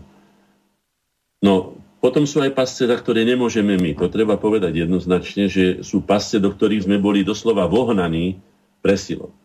O tom, čo tu bude, po Jalskej konferencii, po Teheránskej ešte predtým a neviem akých konferenciách veľmocí, ktoré si tam krájali ako tortu na stole národy a, a štáty a svetadiely a všetko možné. Tak za tie pasce nemôžeme. Ale mali by sme ako proti zbraň konať vždycky preventívne, lebo ako som už povedal, to driapanie sa z pasce je nepomerne ťažšie, ako byť opatrný a prezieravý, aby sme sa do tej pasce vôbec nedostali. Aby sme sa nedostali na tú cestu, ktorá vedie na tú šikmú plochu, ktorá nás pomaličky potom zosunie tomu mravcelovi, mravcolevovi, hej, ktorý už potom tými hryzadlami toho mravčeka nemilosrdne zošrotuje a zničí. Pritom musím povedať, že Slováci sú jedným z naj, najskúsenejších národov, a mali by svoju národnú skúsenosť využiť, vysvetliť si svoje dejiny skutočne pravdivým spôsobom, zo svojho hľadiska, nie z marzleninského, ani uhorského, ani maďarského, ani československého, ani marxistického, ani nejakého, ale zo svojho slovenského hľadiska si vysvetliť, aby sme sa mohli na nich poučiť a to poučenie odovzdať našim deťom, aby neopakovali do nekonečna, pretože toho času nie je nekonečno, Mnoho národov už pred našimi očami zahynulo, teraz do, do, dozahýňajú, dohyn, dohyn, teda hynú Lužickí Srby pred našimi očami. No. Potom mám tu takú, takú trošku z mojej branže pascu, ja, pasce Jana Kulicha. Jan Kulich, ak to neviete, bol významný inak, významný a talentovaný slovenský sochár, ale bol to komunistický Džingis Khan, my sme ho volali Džingis Khan, bol to režimový sochár komunistického režimu, bol aj môjim rektorom a v 5. ročníku ma chcel vyhodiť zo školy, to bolo rok pred absolutórium, za to, že som povedal, že škola na škole, v tedajšej škole, to bolo v roku 1975, teraz sa budem citovať, na, na sedení školy som povedal, že na tejto škole sa kšeftuje s talentami. Keď som to povedal, tak môžem vám povedať, že nebol by sa krvi dorezal nielen, že u Kuricha, ktorý tam sedel ako rektor, ale ani u tých ostatných.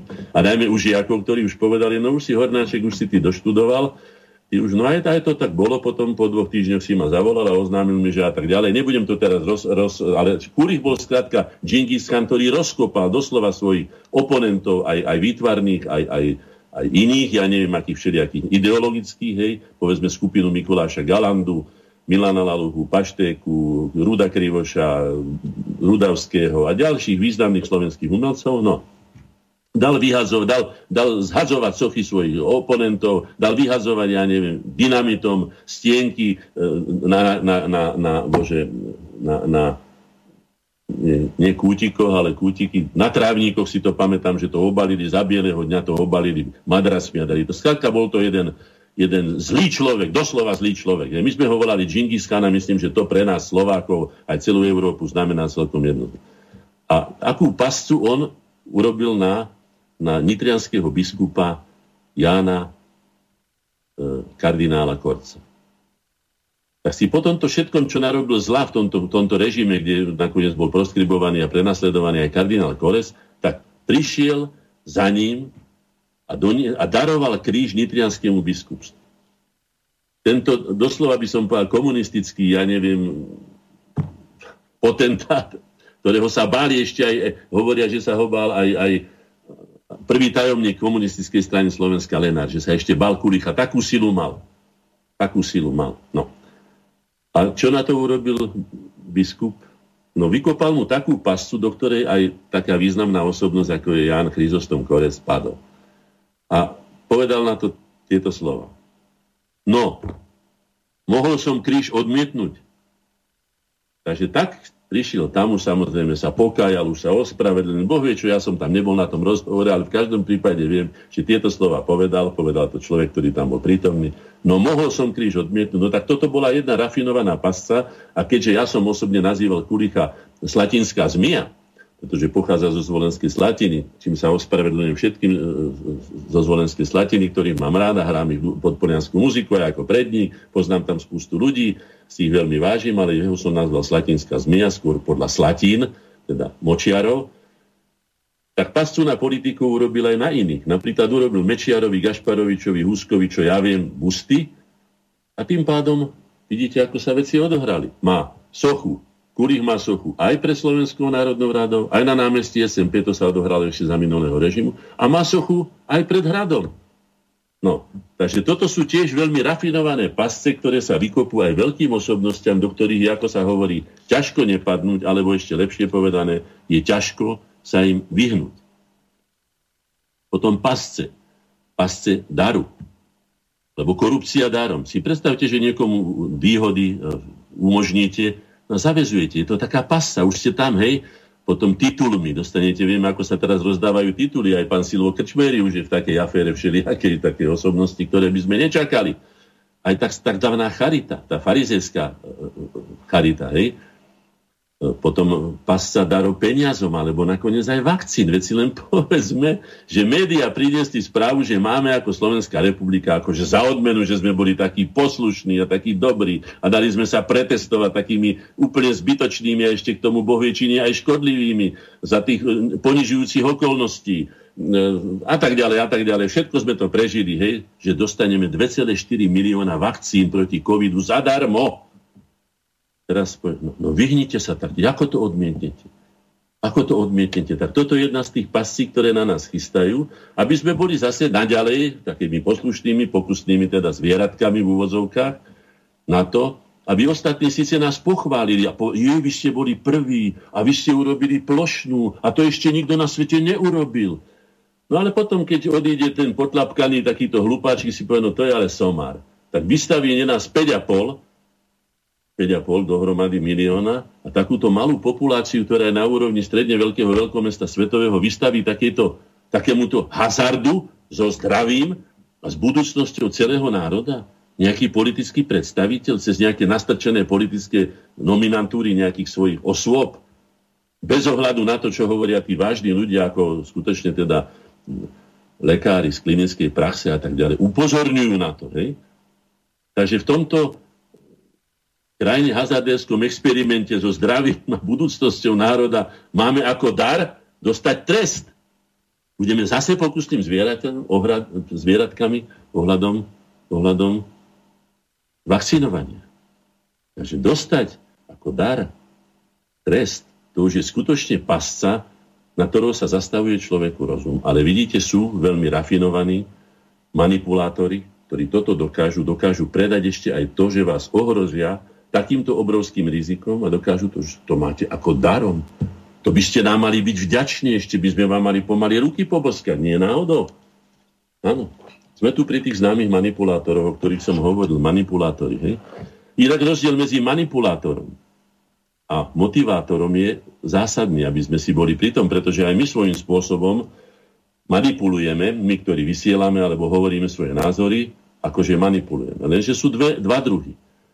Jedno manipulátorstvo je také, že nedávajú na zváženie. Ja som mnoho razy povedal, že to, čo hovorím, som nikdy nepovedal, že je jediná pravda, ktorá na svete je a že inak to nemôže byť, ale povedal som toľko, že mne sa toto overilo a odporúčam to s dobrým a čistým svedomím aj iným ľuďom, lebo takto sa mi táto pravda overila, alebo táto skutočnosť, alebo tento postoj, alebo niečo.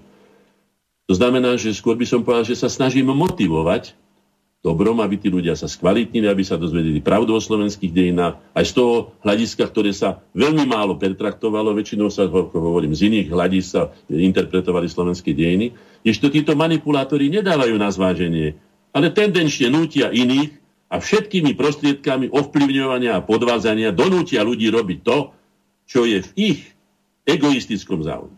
To sú typickí manipulátori. To sú oni tí veľkí, veľkí, veľkí guru, lebo ako by som ich nazval, ktorí vlastnia CNN a neviem aké žiariče, neuveriteľných teda dosahov, ktoré, ktoré skutočne vymetajú mozgy miliardám, doslova miliardám ľudí. Takže to motivovanie, motivovanie pre život, pre kvalitu, manipulovanie k lepšiemu, kvalitnejšiemu, vzdelanejšiemu, to je to motivovanie. Takže tam je ten rozdiel medzi motivátormi a medzi, medzi manipulátormi. Jedným z tých manipulátorov, mám ho tu pred sebou, do ktorej aj ten, tá pasta pohodlnosti je tu, hej, je, je pán Klaus Schwab, predseda Svetového ekonomického fóra, zakladateľ, hej. On nám slúbuje vo svojej knižke, že si nastolia, nastolia, spravodlivý svetový poriadok. Len už to druhé sa tam menej hovorí, že oni budú rozhodovať, čo je to spravodlivosť, čo sú naše potreby, na čo máme právo, na čo nemáme právo, čo za to všetko zaplatíme, to sa tam jednoducho, to je manipulácia non plus ultra. Práca a škola z domova prinesú izoláciu stoviek miliónov ľudí. Samozrejme si uvedome, že čo za to budeme platiť, keď oni hovoria, že práca príde za vami. Vy už nebudete musieť chodiť, stávať do roboty a hento, ale práca príde za vami. To budú nás mať absolútne v hrsti a samozrejme predovšetkým nás, nás proti našej prírodzenosti, pretože človek je kolektívny tvor nás osamotia, nás atomizujú a potom začneme strácať aj kolektívnu imunitu, ale začneme strácať aj pocit kolektívnej spolupatričnosti. To znamená, že s tými jednotlivcami, ktorí výjdu z tejto pasce, pohodlnosti, na ktorú nás chytajú, že budete doma, nebudete musieť cestovať, všetko príde za vami, drony vám prinesú potraviny, to už nehovoria, aké potraviny, v akom množstve, a tak ďalej. A či to nebudú prídeli, či to budete si môcť vybrať a tak ďalej. Ako si ich vyberete, keď, a tak ďalej a tak ďalej. No. A tu je ich manifest, tu máme ten manifest, to je tzv. Georgijský poradné kamene v Atlante, Georgijské poradné kamene v Atlante, trojica stel, ktorá je považovaná za testament e, hnutia New Age, ktoré samozrejme s tým novým svetovým poriadkom si ruku podáva. to, že redukcia obyvateľstva poklesom kolektívnej imunizácie ľudí cez ich izoláciu doma a znemožnenie osobných kontaktov je tak rafinovaná, ako to, ako dostal Kulich svoj kríž do nitrianského biskupstva e, katolickému biskupovi, proti ktorým bojoval celý ten režim ateistický, tak takýmto spôsobom oni nám sa snažia dodať, aby nás do tej pasce vlákali, hej? Ja sa spýtam, týmto, ktorých takto poznáme, tí, ktorí sa stretajú či v Bilderbergoch, alebo ja neviem, v Davosoch a kde kade sa stretajú, hej, máme veriť, že im ide o zdravie ľudstva? Týmto ľuďom? To sme skutočne už ako, treba si položiť otázky, či sme ako prišli o zdravý rozum, alebo o svoju pamäť, alebo o svoje základné inštinkty, záchrany, seba záchovy a tak ďalej, či sme prišli. No. Mám tu pre sebou také veci, čo som našiel na ulici. Zápisník kontaktov. Teda máme si zapisovať, s kým sme sa stretli, takže máme sa pozorovať, máme si zapisovať a potom to prípadne odozdáme nejakému takému na ministerstve pravdy alebo iné. Výstražné nálepky, zákaz vstupu, bez rúška, bez umytia rúk, hej? A tu mám celé tie také ponuky na potlačenie, aby sme sa ceci nechali ešte aj potetovať. Možno, že už to nebude sa ani tlačiť, nebudeme sa s tým nálepkovať, ale nám to vytetujú rovno na čelo. Tak ako e, tam si mohli vybrať čo sme čítali v tých dejinách, že teda či vypáli znak na čelo, alebo ťahať loď hore, hore, hore riekov, alebo, alebo iné dobroty, alebo sa nechať palicovať, alebo sa nechať stiať. No. Viete, tie otázky si treba položiť, lebo dobre položená otázka vám z polovice odpovie na to.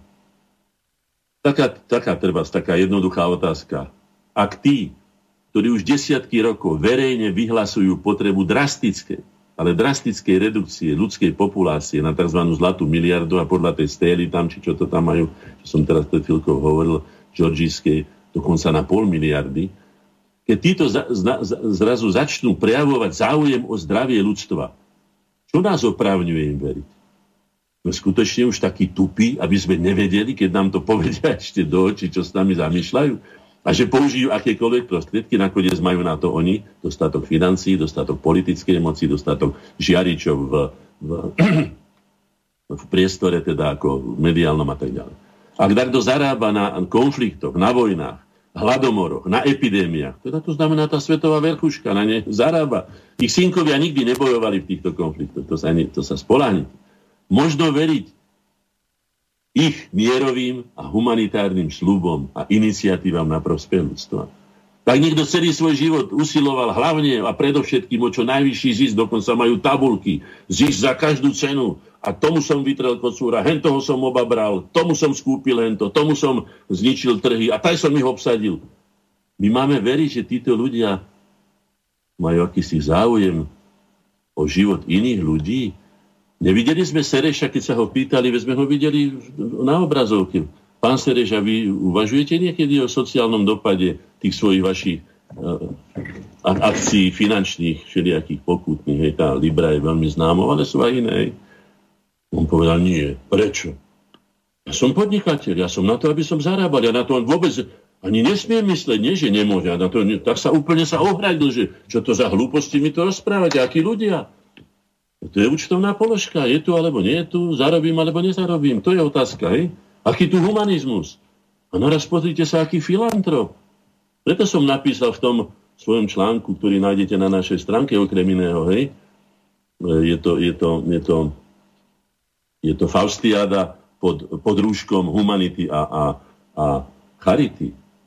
Ako možno týmto farizeom veriť, veď im treba tú masku filantropov jednoducho z tej tváre strhnúť.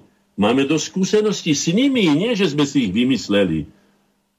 Média, tá celá globálna, by som to nazval, výplah rozumová, propagandistická mašinéria, spustila palbu. Ja keď si pozrieme aj zo slovenskej televízie, teda RTV dvojbodky, aby som to povedal, rádio, televízia dvojbodka, lebo my už nemáme národnú ani štátnu, my máme dvojbodku jednoducho. To si treba stále uvedomovať. Niečo s tým robiť pre Boha. Že v koho službách a v koho záujmoch je táto mašinéria tohto výpela rozumu. Brainwashing. Kto vlastne tieto zbranie skutočne hromadného ničenia slobodného, zdravého rozumu? Snáď obyčajní radoví ľudia? No to určite nie. No tak prečo by médiá v rukách týchto vplyvných oligarchov mali hovoriť pravdu na prospech väčšiny ľudstva? To, že oni zaviedli to, že zvyšok ľudstva, teda my a zvyšok ľudstva, my budeme ním manipulovať, to znamená, že oni jedna promile a zvyšok ľudstva 7,5 miliard. Pekný zvyšok. Ne? To je ako to vrtenie psom, či ako sa tomu hovorí. Áno. To je logika, ktorú sa nám snažia, teda najmä našim mladým, teda našim deťom, sú tu skutočne veľmi vážne. Tam ide o tú behaviorálnu genocídu vlastného druhu. Tam ide o veľmi nebezpečné procesy. To platí aj v prírode. Že sa stane, že sa potomstvo obráti proti vlastnému rodu a začne degenerovať. Právnym otázkam. Správne otázky vyprovokujú samozrejme u normálnych a zdravých ľudí aj správne odpovede. Napríklad ďalšia z tých otázok Kedy v dejinách mali boháči dobre úmysly s chudobným? No, teraz sám proti sebe nie, že budem, ale výnimka potvrdzuje pravidlo. Sám som o tom Palfim hovoril dneska, že sa nájdu medzi nimi, ale to je skutočne len, len, len, len výnimka potvrdzujúca pravidlo, že sa nájdu. Boli viacerí, ale nebolo ich veľa proti tým tisíckam a ja neviem, koľko by som ihal miliónom v tých dejinách týchto boháčov a tak ďalej. Skutočne sa našli len jednotlivé také tie Alžbety, Bavorské, Uhorské, Bratislavské a neviem aké všelijaké. Kedy boháči chudobných považovali za svojich rovnoprávnych partnerov a za, svoje rov, a za rovnocené ľudské bytosti? No veľmi zriedka. Mal som včera možnosť pozerať film o, o, o Napoleónovi. No, tam by ste si prišli na svoje. No a vidíte, je to, je to vlastne protokolárny koňa, keď príjete do Francúzska ako štátna návšteva, tak vás ponúknú v zásade Napoleónom, ktorý tak pustil e, francúzsku žilov, že od napoleonských vojen sa Francúzsko už nikdy ako svetová veľmoc nespamätalo. A prehrávalo a prehrávalo. Ameriku počnúc a Kanadu a neviem čo všetko. No, nebudem to hovoriť, poznáte to predpokladám, že všetci ste vzdelaní, ktorí počúvate moje relácie, pretože nemôžeme vš- do všetkom dopodobná hovoriť, ale máme dosť skúseností, dosť argumentov na to, aby sme mohli si povedať, kedy mohli chudobní oprávnene dôverovať tým, ktorí bohatli na ich úkor. To nemá ani logiku nakoniec. Nemá to logiku. Hej? Možno, možno odrobinky z prepichového stola boháčov, ako ich poznáme, ako sa prezentujú, nielen v hollywoodskej pro, proveniencii, ale aj na tých obrazov Rubensových a neviem koho všetkého, tie veľké obrazy, hej. Možno tieto odrobinky, ktoré pred drakom médií dneska blahosklonne dávajú chudobnejším tú tzv. charitu, to je tzv. charita, hej, ktorá nerieši problém. To je len také pomazanie, pohľadkanie, ale pred kamerou musí to byť dobre nasnímané musí to byť v časopise, ktorý teda ide do, do veľkých nákladov, hej, môžeme považovať týchto, týchto chamtícov za, za, za ľudí, ktorým by sme mali dôverovať ich, ich, tomu vypočítanému farizejstvu. Kedy a v čom, okrem čo najvyšších ziskov za každú cenu mali títo oligarchovia humanitné ciele? No kto zarába na tých vojnách? Už som to hovoril. No kto asi? No chudobný určite nie. Poznáme to slovenské porekadlo, že keď sa bohatí bijú chudobným až kosti praštia poznáme ešte účinnejšiu masku. Ďalšia z tých otázok by mohla znieť. Na oklamanie, minule sme mali tú tému, že som sa vlastne e, inšpiroval pani, pani e, akože, ako sa volá, Agatou Christian, ktorá povedala, že keď ide o veľké peniaze, tak musíte byť vždy opatrení a neverete nikomu. A druhé, že aj tie najväčšie svinstva sa dajú najlepšie schovať za charitu. To boli jej slova. Masku, oklamanie, obavy, a potom samozrejme, keď sa ľuďom naženie strach, je to obava o život svoj, ale ešte o život blízkych, alebo ja nie budúcnosť. A čo? Musia vymrieť miliardy ľudí, aby sa skupinka superboháčov zmocnila celého sveta a vlády nad celým ľudstvom. To sú otázky, na ktoré by sme si mali odpovedať. A budeme bližšie pravde, budeme vedieť, čo si máme myslieť o tom, čo sa tu pred našimi očami odohráva. Mám tu takú, takú poznámku, e, som sa inšpiroval, e, štyri hamby Slovenska. No tých hamb by som ja našiel nesmierne veľa, ale ako človek, ktorý si uvedomuje, že už tých hamb bolo do nás vtlkaných toľko, o tých butatotov a neviem, blbej Slováku a neviem čoho všetkého, že by sme s tým mali prestať, ale predsa len si v primeranom množstve uvedomiť naše chyby a slabiny a neodkladne a nemilosrdne ich odstraňovať. To sú, naši najväčší, to sú naše najväčšie pasce, už som o nich hovoril, keď som ich vymenoval na začiatku, medzi ktoré patrí aj, povedzme, tá spoločenská lahostajnosť, ktorú uvádzam aj v tom, čo ste čítali, to úvodné slovo. Naša spoločenská lahostajnosť, samozrejme, že je to dedictvo minulosti, ale toto, čo hovorím, nie má charakter výhovorky, ale teda popísania. Ale ani to, že ju popíšem, ani že sa bude, nám nepomôže. Musíme sa toho zbaviť. Bola, bolo, boli to zlé stereotypy, neprenášajme si ich do našej súčasnosti a už vonkoncovne do budúcnosti, lebo že úroveň slovenských, je napísané, že politických elit upada, ja by som si položil otázku, a kde sú, aké politické elity? Kde tento pán Martin Baumann, ktorý napísal veľmi zaujímavú úvahu, ale ako to pre nazval, že politické elity. Aké elity? Ja tu žiadne elity nevidím roky. Medzi nimi som aj fungoval nejakú dobu, to ešte boli elity, ktoré ešte mali aspoň aký taký kus srdca pre slovenský národ a vybojovali pre neho povedzme, e, tú rovnoprávnosť s inými národmi, obnovili jeho štátnosť a tak ďalej. Potom už čo robili, to robili, aspoň čo si urobili dobre, že by sme mohli povedať, áno. Kde sú dneska elity? Neviem. Ja som to nazval dobrodruhovia spodina.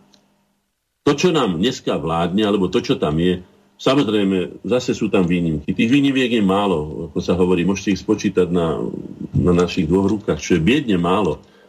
Ale nie sme to samozrejme nie to len u nás, aby sme si zase nepovedali, že len na Slovákov sa treba vrhnúť teraz a povedať, že vy ste len tí sprostí a pozrite sa, aké je to vo Fran... No nie je to lepšie vo Francúzsku. A už vonkoncom nie je to lepšie ani v Nemecku. Je to jednoducho záchvat, záchvat, záchvat úpadku, celkového úpadku, ktorý všetci, ktorí cítime, ja vám poviem, ja ako Slovana a, a Slovanofil, ktorý sa takto prezentujem, robili sme konferencie na to že mi je úprimne ľúto súčasných Nemcov. Po tom všetkom, čo nás nepovažovali ani za ľudí, ani že za menej cenných a vyhľadiť nás celý a zotročiť a neviem, čo všetko nám napáchali a narobili, tam vyhľadili tých lužických strebov a vôbec celé slovanské osídlenie od Rujany až po ľudský polostrov a neviem, čo všetko by som povedal. Ale môžem vám povedať, že je mi ich ľúto. A kto to má byť svojprávna politika, čo vyvádza tam tá pani Makrelová, či Merkelová, tak to teda nemá nič spoločné. To je nadiktované, to Nemecko treba jednoducho do Prahu, do prachu, do prachu zhodiť to všetko, čo teda naubližovali sa kadekomu. To je svetá pravda. Ale až takto by som nevedel byť krutý, poviem to úprimne, hoci hnevu je vo mne dosť na tých Germánov a napáchali nám a nič dobre si o nich nemyslím, to vám poviem, ani by som si nimi neliezol do Európskej únie. By som si urobil svoju Slovanskú úniu, to by som urobil.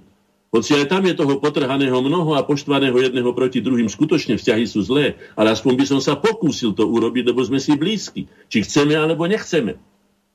Nielen jazykovo, kultúrne, mentálne a tak ďalej. Máme spoločný záujem, chceme presa prežiť a čeliť tomu tlaku, ktorý na nás vyvíja kadekto.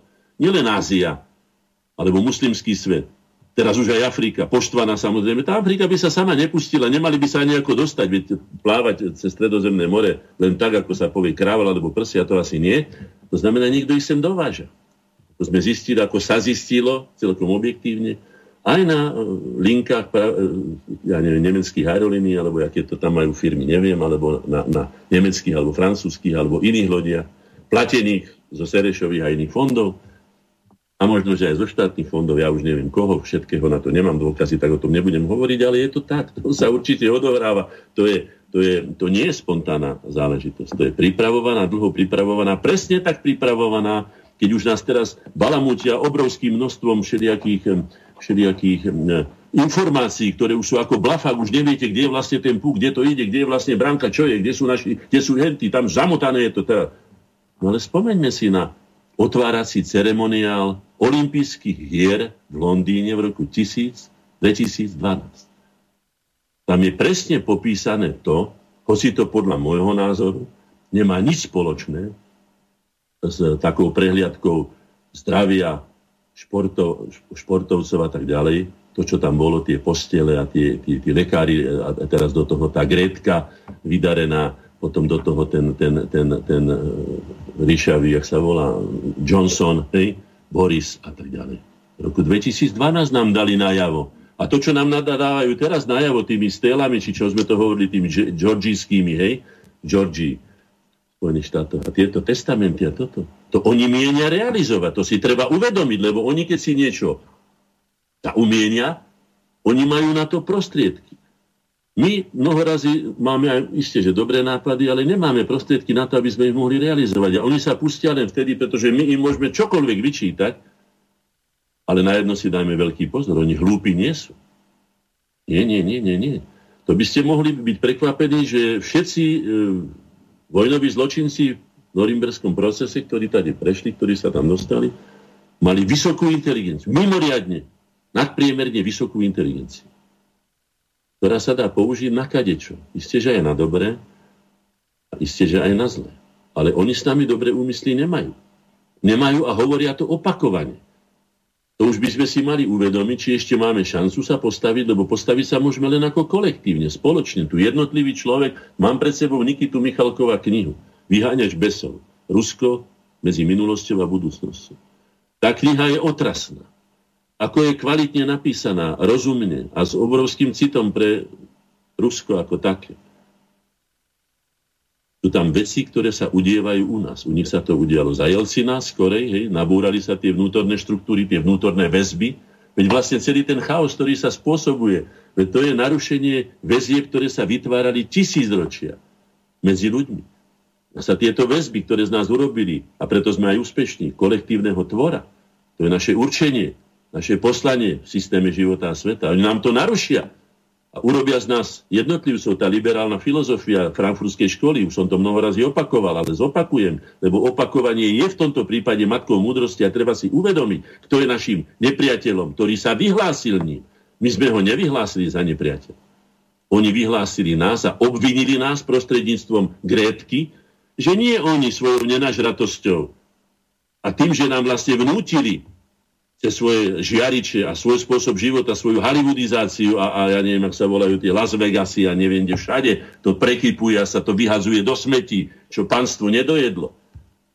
Nie tých 7,5 miliardy je vinným tomu, ako tá, tá planéta vyzerá, ale ich konzumný spôsob, drancujúci, parazitický života je na vine tomu, ale oni by sa z Grétku najradšej odpútali pozornosť, že vy ste na vine. Vy. Najali si ho pekne, áno. To dievča za to nemôže. To dievča na to ani mentálne, ani po inej stránke nemá. Je to ešte dieťa. Ani tie veci, o ktorých hovorí, nemôže vedieť z vlastnej hlavy. Na to sú skutočne kvalitní ľudia, ktorí to samozrejme hovoria už mnoho razy predtým. Pamätám si na jedného britského vedca, ktorý takto vyzaví, v akomsi televíznom či akom programe hovoril, keď budeme takto žiť, ako sa rozbehla Amerika a západná civilizácia, aj nás pomenoval. No my do nej patríme len skutočne okrajovo. My si zase ne, nesýpme popol na hlavu, že my môžeme za to, ako vyzerá planéta. My určite nie. Ale teda západná civilizácia určite. Má na tom svoj podiel, aby som bol presný, hej? Tak eh, potom musíme niečo skutočne robiť, ale mali by sme obviniť tých ľudí, ktorí za to môžu a nie sa nechať obviňovať z niečoho, za čo nemôžeme. A teraz tak, ako to bolo v prípade greckého dlhu alebo eurovalu alebo iných, sa budeme skladať my na niečo, čo už nikto nám nikdy nevráti, za čo nakoniec ani nemôžeme. A tie peniaze nakoniec, ako v tomto prípade, čo som povedal, nepôjdu ani Grékom, ale pôjdu do nemeckých a bovie, či sú nemecké, e, skladka do bank. Dovidenia. Ale k tým, k tým e, hambám, aby som sa vrátil, aby som teda neodbiehal od témy, čo sa týkajú, lebo tá, tie pasce sú skutočne nastrašené veľmi, veľmi, e, veľmi nebezpečné. Jednou z tých ham bolo napríklad to zavarovanie brány úradu slovenskej vlády. Je to možné, aby nás niekto, veď podíte sa, nakoniec teraz mi Fico napadol, ale áno. Veď Fico koľko razy obviňoval z fašizmu, ja neviem koho tu na Kotlebu, alebo nejakých iných ľudí, zabudol na to, že to padá na nás všetkých, že to sa dostane cez médiá vonka a naraz sa povie, na Slovensku je fašizmus. Fašizmus, vieš, čo to vôbec je fašizmus a aký je rozdiel medzi nacizmom a fašizmom, keď už sme pri tom, aj tam by sme mohli, ale nebudeme to teraz rozoberať, ale ale zavarovanie brány slovenskej vlády znamená, že sme asi takí, ako boli tí, ktorí dobíjali zimný palác, hoci ako vieme, neskôr sa to tak vlastne nestalo, hej, že budeme preliezať bán, lebo budeme ako Maďari vo svojej kontrarevolúcii či revolúcii v roku 56, že budeme odtiaľ vytrhávať ľudí a vešať ich na kandelábre, alebo čo. Aký, aké svetlo to hodí na, na slovenský národ ako taký, slovenský národ ako v podstate národ tvorcov, nie národ ničiteľov. My nie sme národ ničiteľov, to si nenechajme vtlsť do hlavy. My sme sa na svetovom ničení podielali skutočne absolútne minimálne. To si udržme. Boris Johnson na tajnej virtuálnej schôzi v Londýnsko hostil predáky svetového farmaceutických firiem, hej, na čele s Billom Gatesom, ktorý farmáciu nebere ako svoje povolanie a on je predsa v inej oblasti. Ani by som povedal, ani elektrotechnik nie je, ale je v oblasti podnikania, špekulácií s, s, s peniazmi, alebo ja už neviem, s nejakými podstate podnikateľ. Povedal, že presadí, aby Londýn opatrenia o očkovaní vo všetkých vyspelých zemiach. To znamená, že Londýn, ktorý sa odpojil od Európskej únie, ešte nám bude diktovať, no neviem, či nás považujú za vyspelú zem, ale v každom prípade naši predstavitelia vydávajú signál, že sme dostatočne sprostí, aby sme sa nechali, ako, ako som už povedal, ako skúšobný materiál ľudský, testovať prvý plošne za takých podmienok nepripravenosti a toho všetkého ponižovania ľudskej dôstojnosti, vystavenia riziku, toho všetkého, čo tam bolo. On, on, a za koho on hovorí? Americkí lekári už publikovali dokument, za akých podmienok budú očkované povinní, a nie jenom očkovaní teda na, na ten COVID, ale aj na ďalšie víry a pandémie, ktoré by mohli prísť ako to. To znamená, že keď čítam medzi riadkami interlegere, to znamená, že oni už majú prichystané aj ďalšie veci. Tým našim hambám jednu vec poviem, možno som to hovorila, našiel som si to, vyklikal som si to na, na, na internete, v tom je teda pozitívny, čo patrí medzi skutočné neospravedlniteľné slovenské hamby, za ktoré nikto podľa mňa nebol potrestaný, bola DEF Olympiáda, ktorú sme my zrušili a Slovensko malo svetovú hambu. Bolo to roku 2011. A tu je spomenutý nejaký človek absolútne bezvýznamný, nejaký Jaros, Jaromír Ruda, šéf DEF Olympijského výboru. Ako je možné, že prišli z celého sveta sem na, na, na, na daný termín.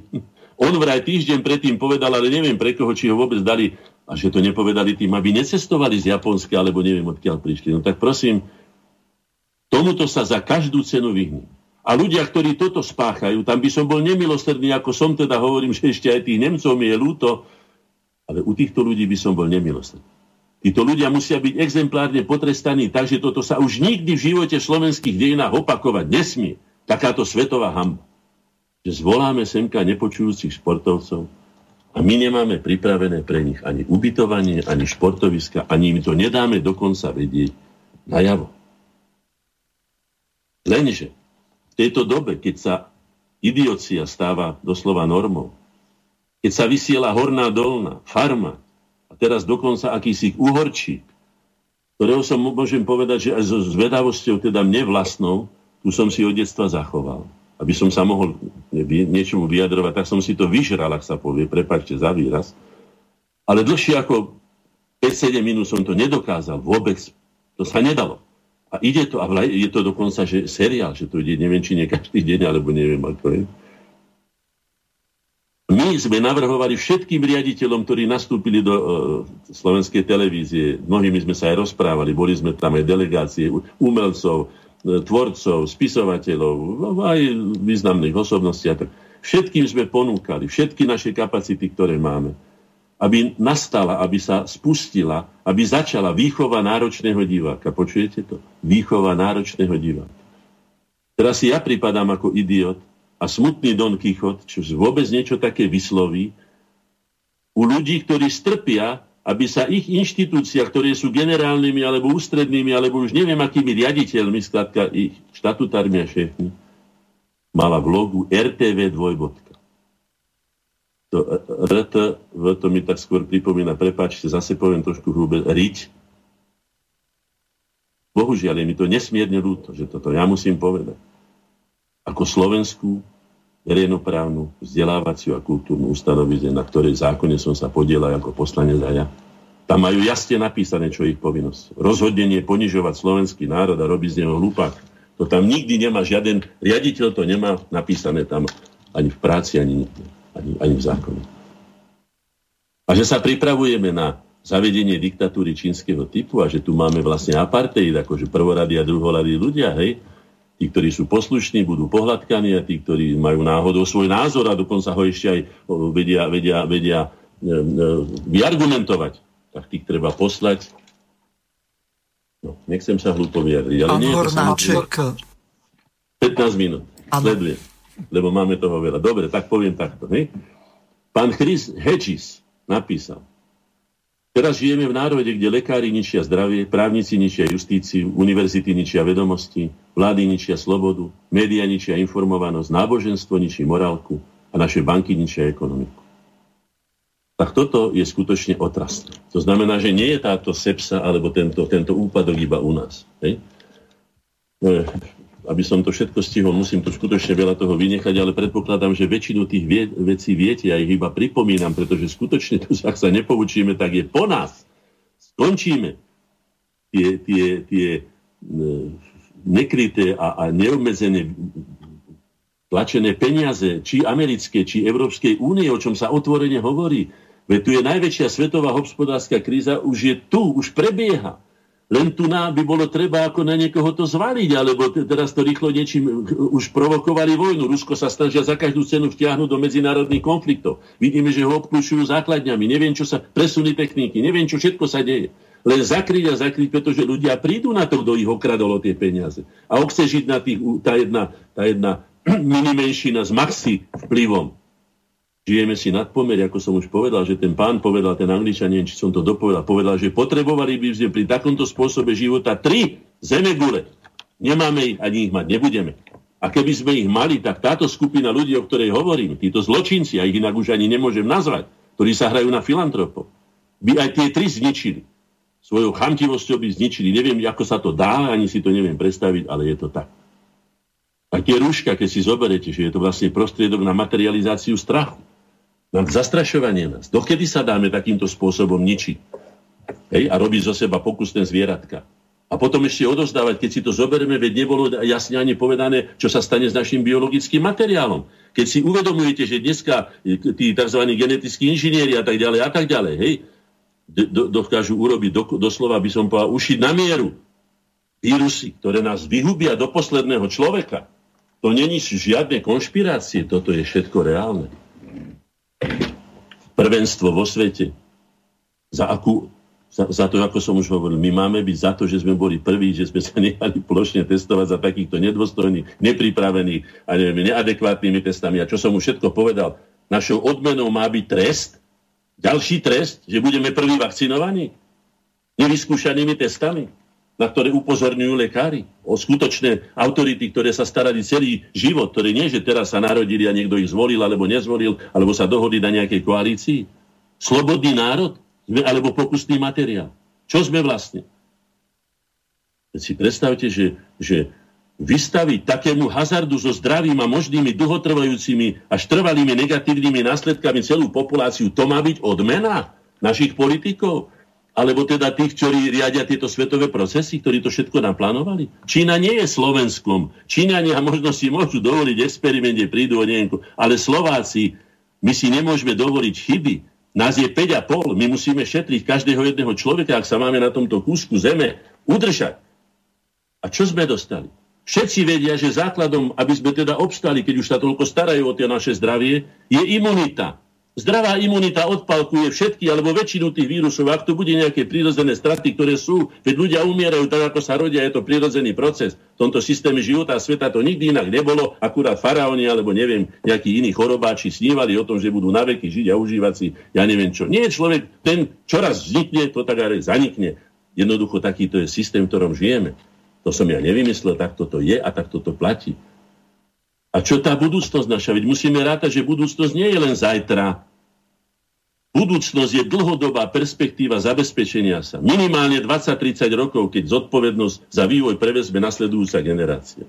Hej?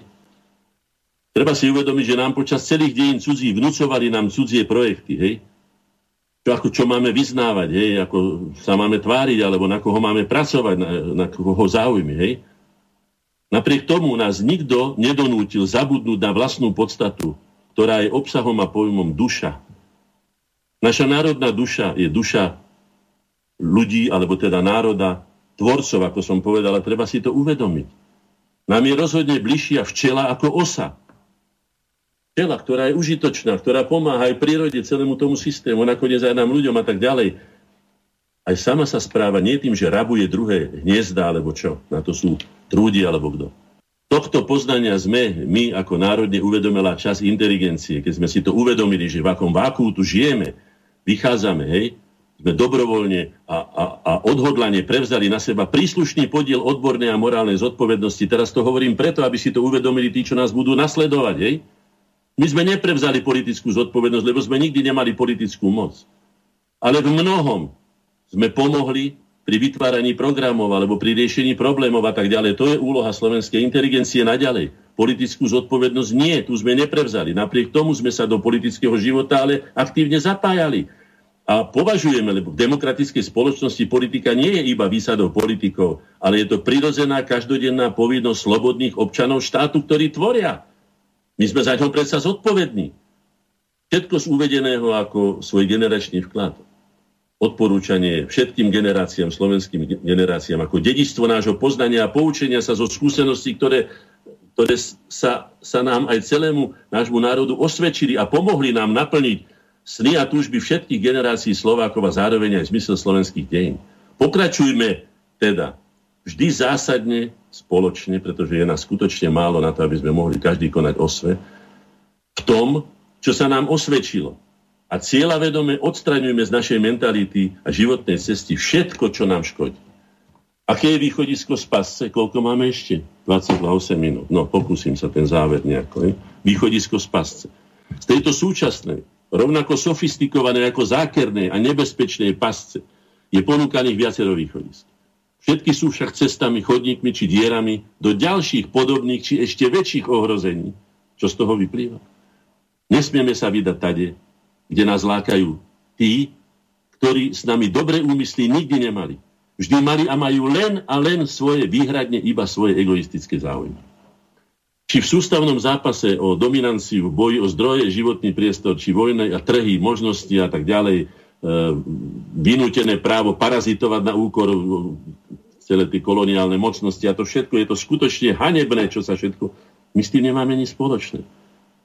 A potom, čo oni nám povedia, keď náhodou my naletíme na tú ich pascu? Nemali ste byť dôverčiví, nemali ste byť ústretoví, nemali ste byť tolerantní, nemali ste byť hlúpi. No. Sa nám zaspejú do očí. Nemali ste sa dať, nemali ste sa dať oklamať, odviesť, presvedčiť, získať, ovládnuť, zotročiť. Tak vždy znel výsmech a pohrdanie tých, takže nepadneme do tej pasce, bráňme sa jej tým, čo som už povedal, preventívne. Nie je na žiaden logický dôvod, aby vám niekto, kto je vašim konkurentom v boji o zdroje, o životný priestor, o dominanciu, o prestíž, aby vám pomáhal ale vás vláka. Vláka vás do hry, vy si myslíte, že áno, zaspíte, nechajte sa uspať, na Vavrínoch sa tomu hovorí, hej. Ale to nie sú naš, to sú Vavríny, ktoré sú už na, potom na, na, na truhle. Jediná správna cesta pre nás a našu budúcnosť, aká je, poznáme ju dobre, dôverne, aj spolahlivo je to naša. Najpevnejšia istota, ktorá nás nesklame, lebo nikdy nesklamala. Čo bola aká strma, čo bola aká trnista, ale naša vždy verná slovenská cesta. Čo nám múdro radí naša skúsenosť.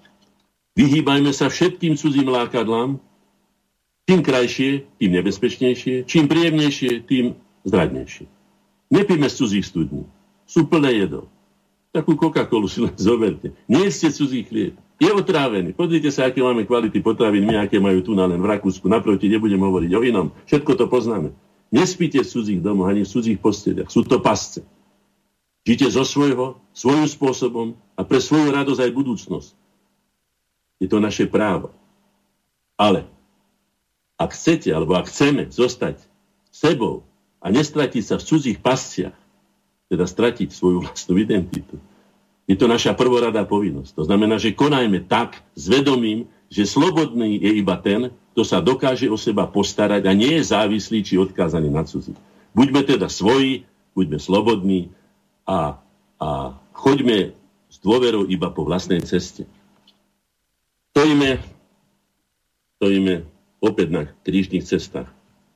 Poznáte všetci slovenské rozprávky, aspoň bol na nich odchovaný. Dodnes si rád prečítam, mám ich tu aj za tureckého porekadla, dokonca sa mi podarilo, teraz sa musím pochváliť, získať v Čechách vydané, lebo za tureckému v Čechách v Prahe vydali tieto, tieto slovenské porekadla, pranostiky a tak ďalej je to kniha premúdra. Je tam všetko, čo potrebujeme na život.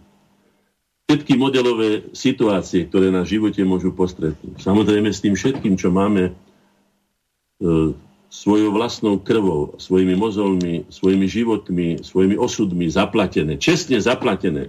Je to naša skúsenosť, to je najvzácnejšie, čo máme. Nič vzácnejšie ako našu životnú skúsenosť sme v živote nezískali.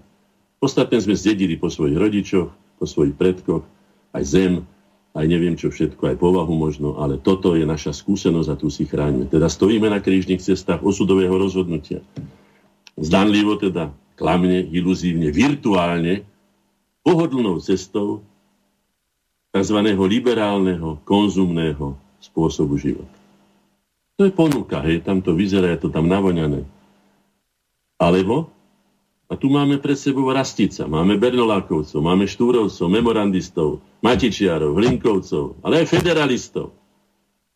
Alebo nadviažeme na svoj vlastný, pôvodný historický vývoj, vychádzať, budeme vychádzať z vlastnej podstaty, ako som už povedal, je to podstata tvorcov a charaktery národa tvorcov, nie ničiteľov. A vytvoríme si to je vlastne aj zmysel našej, našho Združenia slovenskej inteligencie, aby sa to prenieslo aj ďalej. Vytvorme si už konečne vlastnú perspektívnu koncepciu nášho náročného štátneho života. Isté, že nemôže byť za žiadnym múrom. Čínsky ani nevieme postaviť, ani nám ho netreba. To sa nedá ani. V dnešnom svete je to vylúčené. Múry ničomu nezabráne. Ale v sebe si chráňme to, čo nám patrí, to, čo je naše, to, čo sme si vydobili, to, čo sme si vypestovali, to, čo sme si vytvorili, to, čo nám skutočne patrí a na čo máme oprávnené právo vlastníka, vlastnej vlasti. z tých dvoch výberov to sú základné. Samozrejme, tých otieňov je viacero. Môže Pán Hornáček, posledná minúta. Jedna je cesta zániku, druhá je cesta budúcnosti nášho života pod vlastným menom, vo vlastnej vlasti, na vlastný prospech a užitok ďalších slovenských generácií. A ak nám ktokoľvek ponúkne ľahšiu, ľúbivejšiu, pohodlnejšiu cestu, Vezme, že je to cesta, alebo to nie je cesta, ale to je cesta do pasce, teda cesta do zániku. A ešte ku Vianociam aspoň toľko, keď už teda v tomto sviatku, ktorý začal ako slnovrat a potom sviatok narodenia dieťaťa, čiže nové nádeje, sviatok rodiny. E, toto všetko, nenechajme si to zob, nenechajme sa rozdeliť, buďme so sebou, pomáhajme si spolu, spolupracujme. Oživíme nové svetlo nádeje v nás a spojme sa do jasu, ktorý porazí každú tmu, aj tú súčasnú koronakru porazí, tú koronakrízu alebo koronatmu. My ľudia dobrej vôle, verme si, pomáhajme si, spolupracujme na spoločnom prospechu pre všetkých, ktorí si to zaslúžia. Pán Hornáček, mne už len ostáva vám veľmi pekne poďakovať za seba aj za Slobodný vysielač, za veľmi zaujímavé relácie zapriať vám veľa zdravia, šťastia, pekné Vianoce a požehnaný nový rok. Lúčim sa s vami a prajem vám všetko najlepšie. Do počutia. Požehnané Vianoce všetkým prajem a nový rok šťastnejší a svetlejší ako tento tmavý. Dovidenia. Dovidenia. Vysielací čas dnešnej relácie veľmi rýchlo uplynul, tak sa s vami zo štúdia Banska Bystrica Juh lúči moderátor a zúkar Miroslav Hazucha, ktorý vás touto reláciou sprevádzal. Vážené poslucháčky a poslucháči, budeme veľmi radi, ak nám zachováte nielen priazeň, ale ak nám aj napíšete vaše podnety a návrhy na zlepšenie relácie, lebo bez spätnej väzby nebudeme vedieť relácie zlepšovať, za čo vám vopred veľmi pekne ďakujem. Do počutia. Táto relácia vznikla za podpory dobrovoľných príspevkov našich poslucháčov. I ty sa k ním môžeš pridať. Viac informácií nájdeš na www.slobodnyvysielac.sk Ďakujeme.